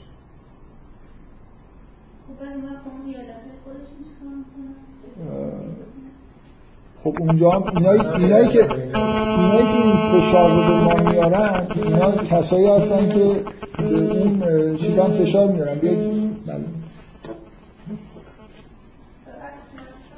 این من من بذارید, بذارید, بذارید نکته رو از اعدام بیاریم به سنگسار. فرض کنید که سنگسار جز واقعا احکام شریعت. اونا بحثشون نیست که این جزء احکام شریعت هست یا نیست. بحثشون اینه که این کار نباید بکنید. من شاید اشتباه کردم گفتم اعدام. باید می‌گفتم سنگسار. منتها خب من ممکنه خودم به نظرم از شریعت سنگسار مثلا در نمیاد جز شریعت اسلام نبوده. حالا این نظر شخصی من یعنی جایی که اتفاقا می‌تونن وارد بحث بشن بگن این حکم غلطه. موضوع نوع بحث کردنه. الان اگه سنگسار سنگسار جز احکام دین یهود بوده. خب حالا یهودی ها اگه بخوام حالا یهودی ها که اصلا سنگسار نمی‌کنن ظاهرا. اگه به فرض متشرعین یهودی در اسرائیل به قدرت رسیدن و خواستن احکام شریعت رو اجرا بکنن. غرب مانع این کاره. برای اینکه میگه که نباید این کار بکنید این کار مثلا بده. با چه مبنایی بده؟ با مبنای لایک بده. یعنی مثلا فرض کنید اگه من بگم آقا خداوند مثلا کسی که سنگسار میشه به دلیل زجری که می‌کشه از عذاب اخرویش کم می‌کنه یا میبخشدش اصلا معنی نداره این حرف برای اونا. شما حق ندارید خدا و آخرت رو وارد توی چیز بکنید وارد بحث بکنید. شما باید با فرض اینکه خدا وجود نداره با فرض اینکه آخرت وجود نداره از سنگسار دفاع کنید. بعدم مثلا یه چیزای دیگه هم حالا هست. یعنی یه چیزایی رو نباید حرفش بزنید یه چیزایی هم باید حتما قبول بکنید. بعد حالا چیز دیگه وارد میدون بشید ببینید می‌تونید بحث بکنید. بالاخره مسئله اینه که شما یه حکم اگه باشه که جز احکام یه شریعتی هست و غرب اینجوری داره برخورد می‌کنه من میگم برخوردش اشتباه است. در مورد اعدام خب بله به این سختی که مثلا فرض کنید در مورد سنگ در مورد حجاب. من خود دیر شده این جلسه دیگه فکر کنم دو ساعت بیشتر داره میشه. این خوبیش اینه که دقیقا به من نشون میده. دو ساعت رو من نشون میده. به اندازه یه, یه میلیمتر مونده تا دو ساعت. الان بحث فشارهایی که در مورد هجاب روی مثلا فرض کنید مسئله آزادی زنان یکیش هجاب دیگه پوششه. اصلا یعنی چی؟ به نظر شما اصلا خندهدار نیست حرفی که دارم می‌زنم؟ یعنی من حرفی که جلسه قبل زدم خودشون که پوشششون توی این 150 سال اخیر زیر رو شده. همیشه هم فکر می‌کنن همونجوری که همون مقداری که خودش الان هم که برهنه نشدن کامل. یعنی الان هم جامعه غربی یه حدی از پوشش توش قانونا الزامیه. و دقیقا مثل همجنسگرای عده برای شکستن این الزام دارن فعالیت می‌کنن. و غرب به هیچ وجه زیر بار نرفته تا حالا. یه دونه ایالت هم توی آمریکا یا جای دیگه وجود نداره که شما بتونید به رهنه وارد مثلا خیابون بشید. غیر قانونی جرم. خب؟ بنابراین یه حدی از حجاب از نظر اونا قطعا باید وجود داشته باشه. و الان حرفشون یعنی اینه که اون حدش اونا پیدا کردن دیگه. اون مقدار درستش اونا فهمیدن. این واقعا من اون خنده داره همین همین حجابی که ما داریم یه خورده کمترش مثلا ضروری 100 سال قبلشون بود. ببینید فقط حرفشون در این صورت می‌تونه معنی پیدا بکنه که زنها توی اکثریت زنها در جامعه ایران اکثریت زنها و مردها مخالف حجابن و یه کسی اینا رو به زور حجاب سرشون کرده. اکثریت با مخالفینه.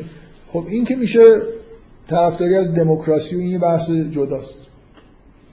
الان مگه یه عده اقلیتی توی مثلا آمریکا هستن به اصطلاح نودیستن. می‌خوان به رهنه بیان تو خیابون. ولی چون اقلیتا حرفشون به جایی نمی‌رسه. اکثریت پیدا کنن قانون رو تصویب می‌کنن. الان واقعا شما فکر می‌کنید اگه توی ایران رأی بگیرن که هجاب باشه یا نباشه چی میشه؟ نبودن هجاب رأی میاره. من فکر نمی کنم فکر می‌کنم هنوز جامعه ایران بخش سنتیش طرفدار هجاب اگه اینجوری باشه مشکل غربی ها حله. باید حل باشه ولی نیست. نظرشون اینه که نباید اینجوری باشه. برای اینکه حسشون اینه که حقیقت رو می‌فهمن دیگه. میگن هر وقت که شما بخواید یه چیزی رو بگید اونا میگن همش حرف از اینه که حقیقت مبهمه. ولی رفتارشون اینجوریه که همیشه حقیقت مطلق دست اوناست. می‌دونن که قانونا چی باید باشه. همه چیزو می‌دونن. و اونقدر هم براشون روشن و واضحه. مثلا اون مسئله شکنجه بچه دو ساله دو ماهه نمیم چند ساله بود. سه ساله که باید بقیه هم همون رو تبعیت بکنن. و اینم که این حرفشون تو 200 سال اخیر هر در دوازده سال تغییر می‌کنم اونم نباید حرفشو بزنید. همیشه همیشه در حال پیشرفتن. یعنی هی بهتر مثل فیزیک. فیزیک مثلا هی عوض میشه ولی همیشه داره بهتر میشه. یعنی کلا چیز دیگه. علم اینجوریه حقوقشون هم اینجوریه. مثلا بهشون بگید 50 سال پیش خودتون به طرز فجی حتی اعدام می‌کردید خب میگن الان ما پیشرفت کردیم و می‌خوایم شما هم پیشرفت بکنید مثل استعمار دیگه اومدن که استعمار یعنی آباد کردن. ما عقب افتاده بودیم اومدن کشورهای ما رو مثلا آباد بکنن. و تا حدود زیادی هم موفق شد. خب من این بحثا رو مشتاقم که ادامه بدم. فضای سوره حج اینجوریه. شما یه زمینی رو می‌بینید یا آدمایی می‌خوان خداوند رو عبادت بکنن می‌خوان شریعت رو رعایت بکنن و یه عده آدم بدون اینکه دلیل موجهی داشته باشن مخالفن. من هی گفتم تو حرفام که یه حرفی قبلا زدم که می‌خوام در موردش صحبت بکنم. اینکه چقدر وضعیت ما الان توی دنیا فرق داره با وضعیت پیامبران در مثلا سه قبلا پیامبران میومدن اونا بودن که حرفای منطقی می‌زدن. طرف مقابلش به نظر میومد هیچ حرفی برای گفتن نداره. می‌گفت که سنگسار می‌کنن. یه جورایی به نظر می‌رسه که اوضاع برعکس شده. آدمای مذهبی که همش میگن که مثلا دهنتون رو ببندید و حرف نزنید و می‌زنیم می‌کشیم و این حرفا. و من یه خورده می‌خواستم وارد این بحث بشم که تغییرات چقدر عمیقن واقعی هن. حالا جلسه آینده از این صحبت های خورده باهاتون بگم. ببخشید نگهبان امروز لطف کرد نیومد. ولی ما باید حیا داشته باشیم. و شما الان حکومت ایران رو از مبانی معرفت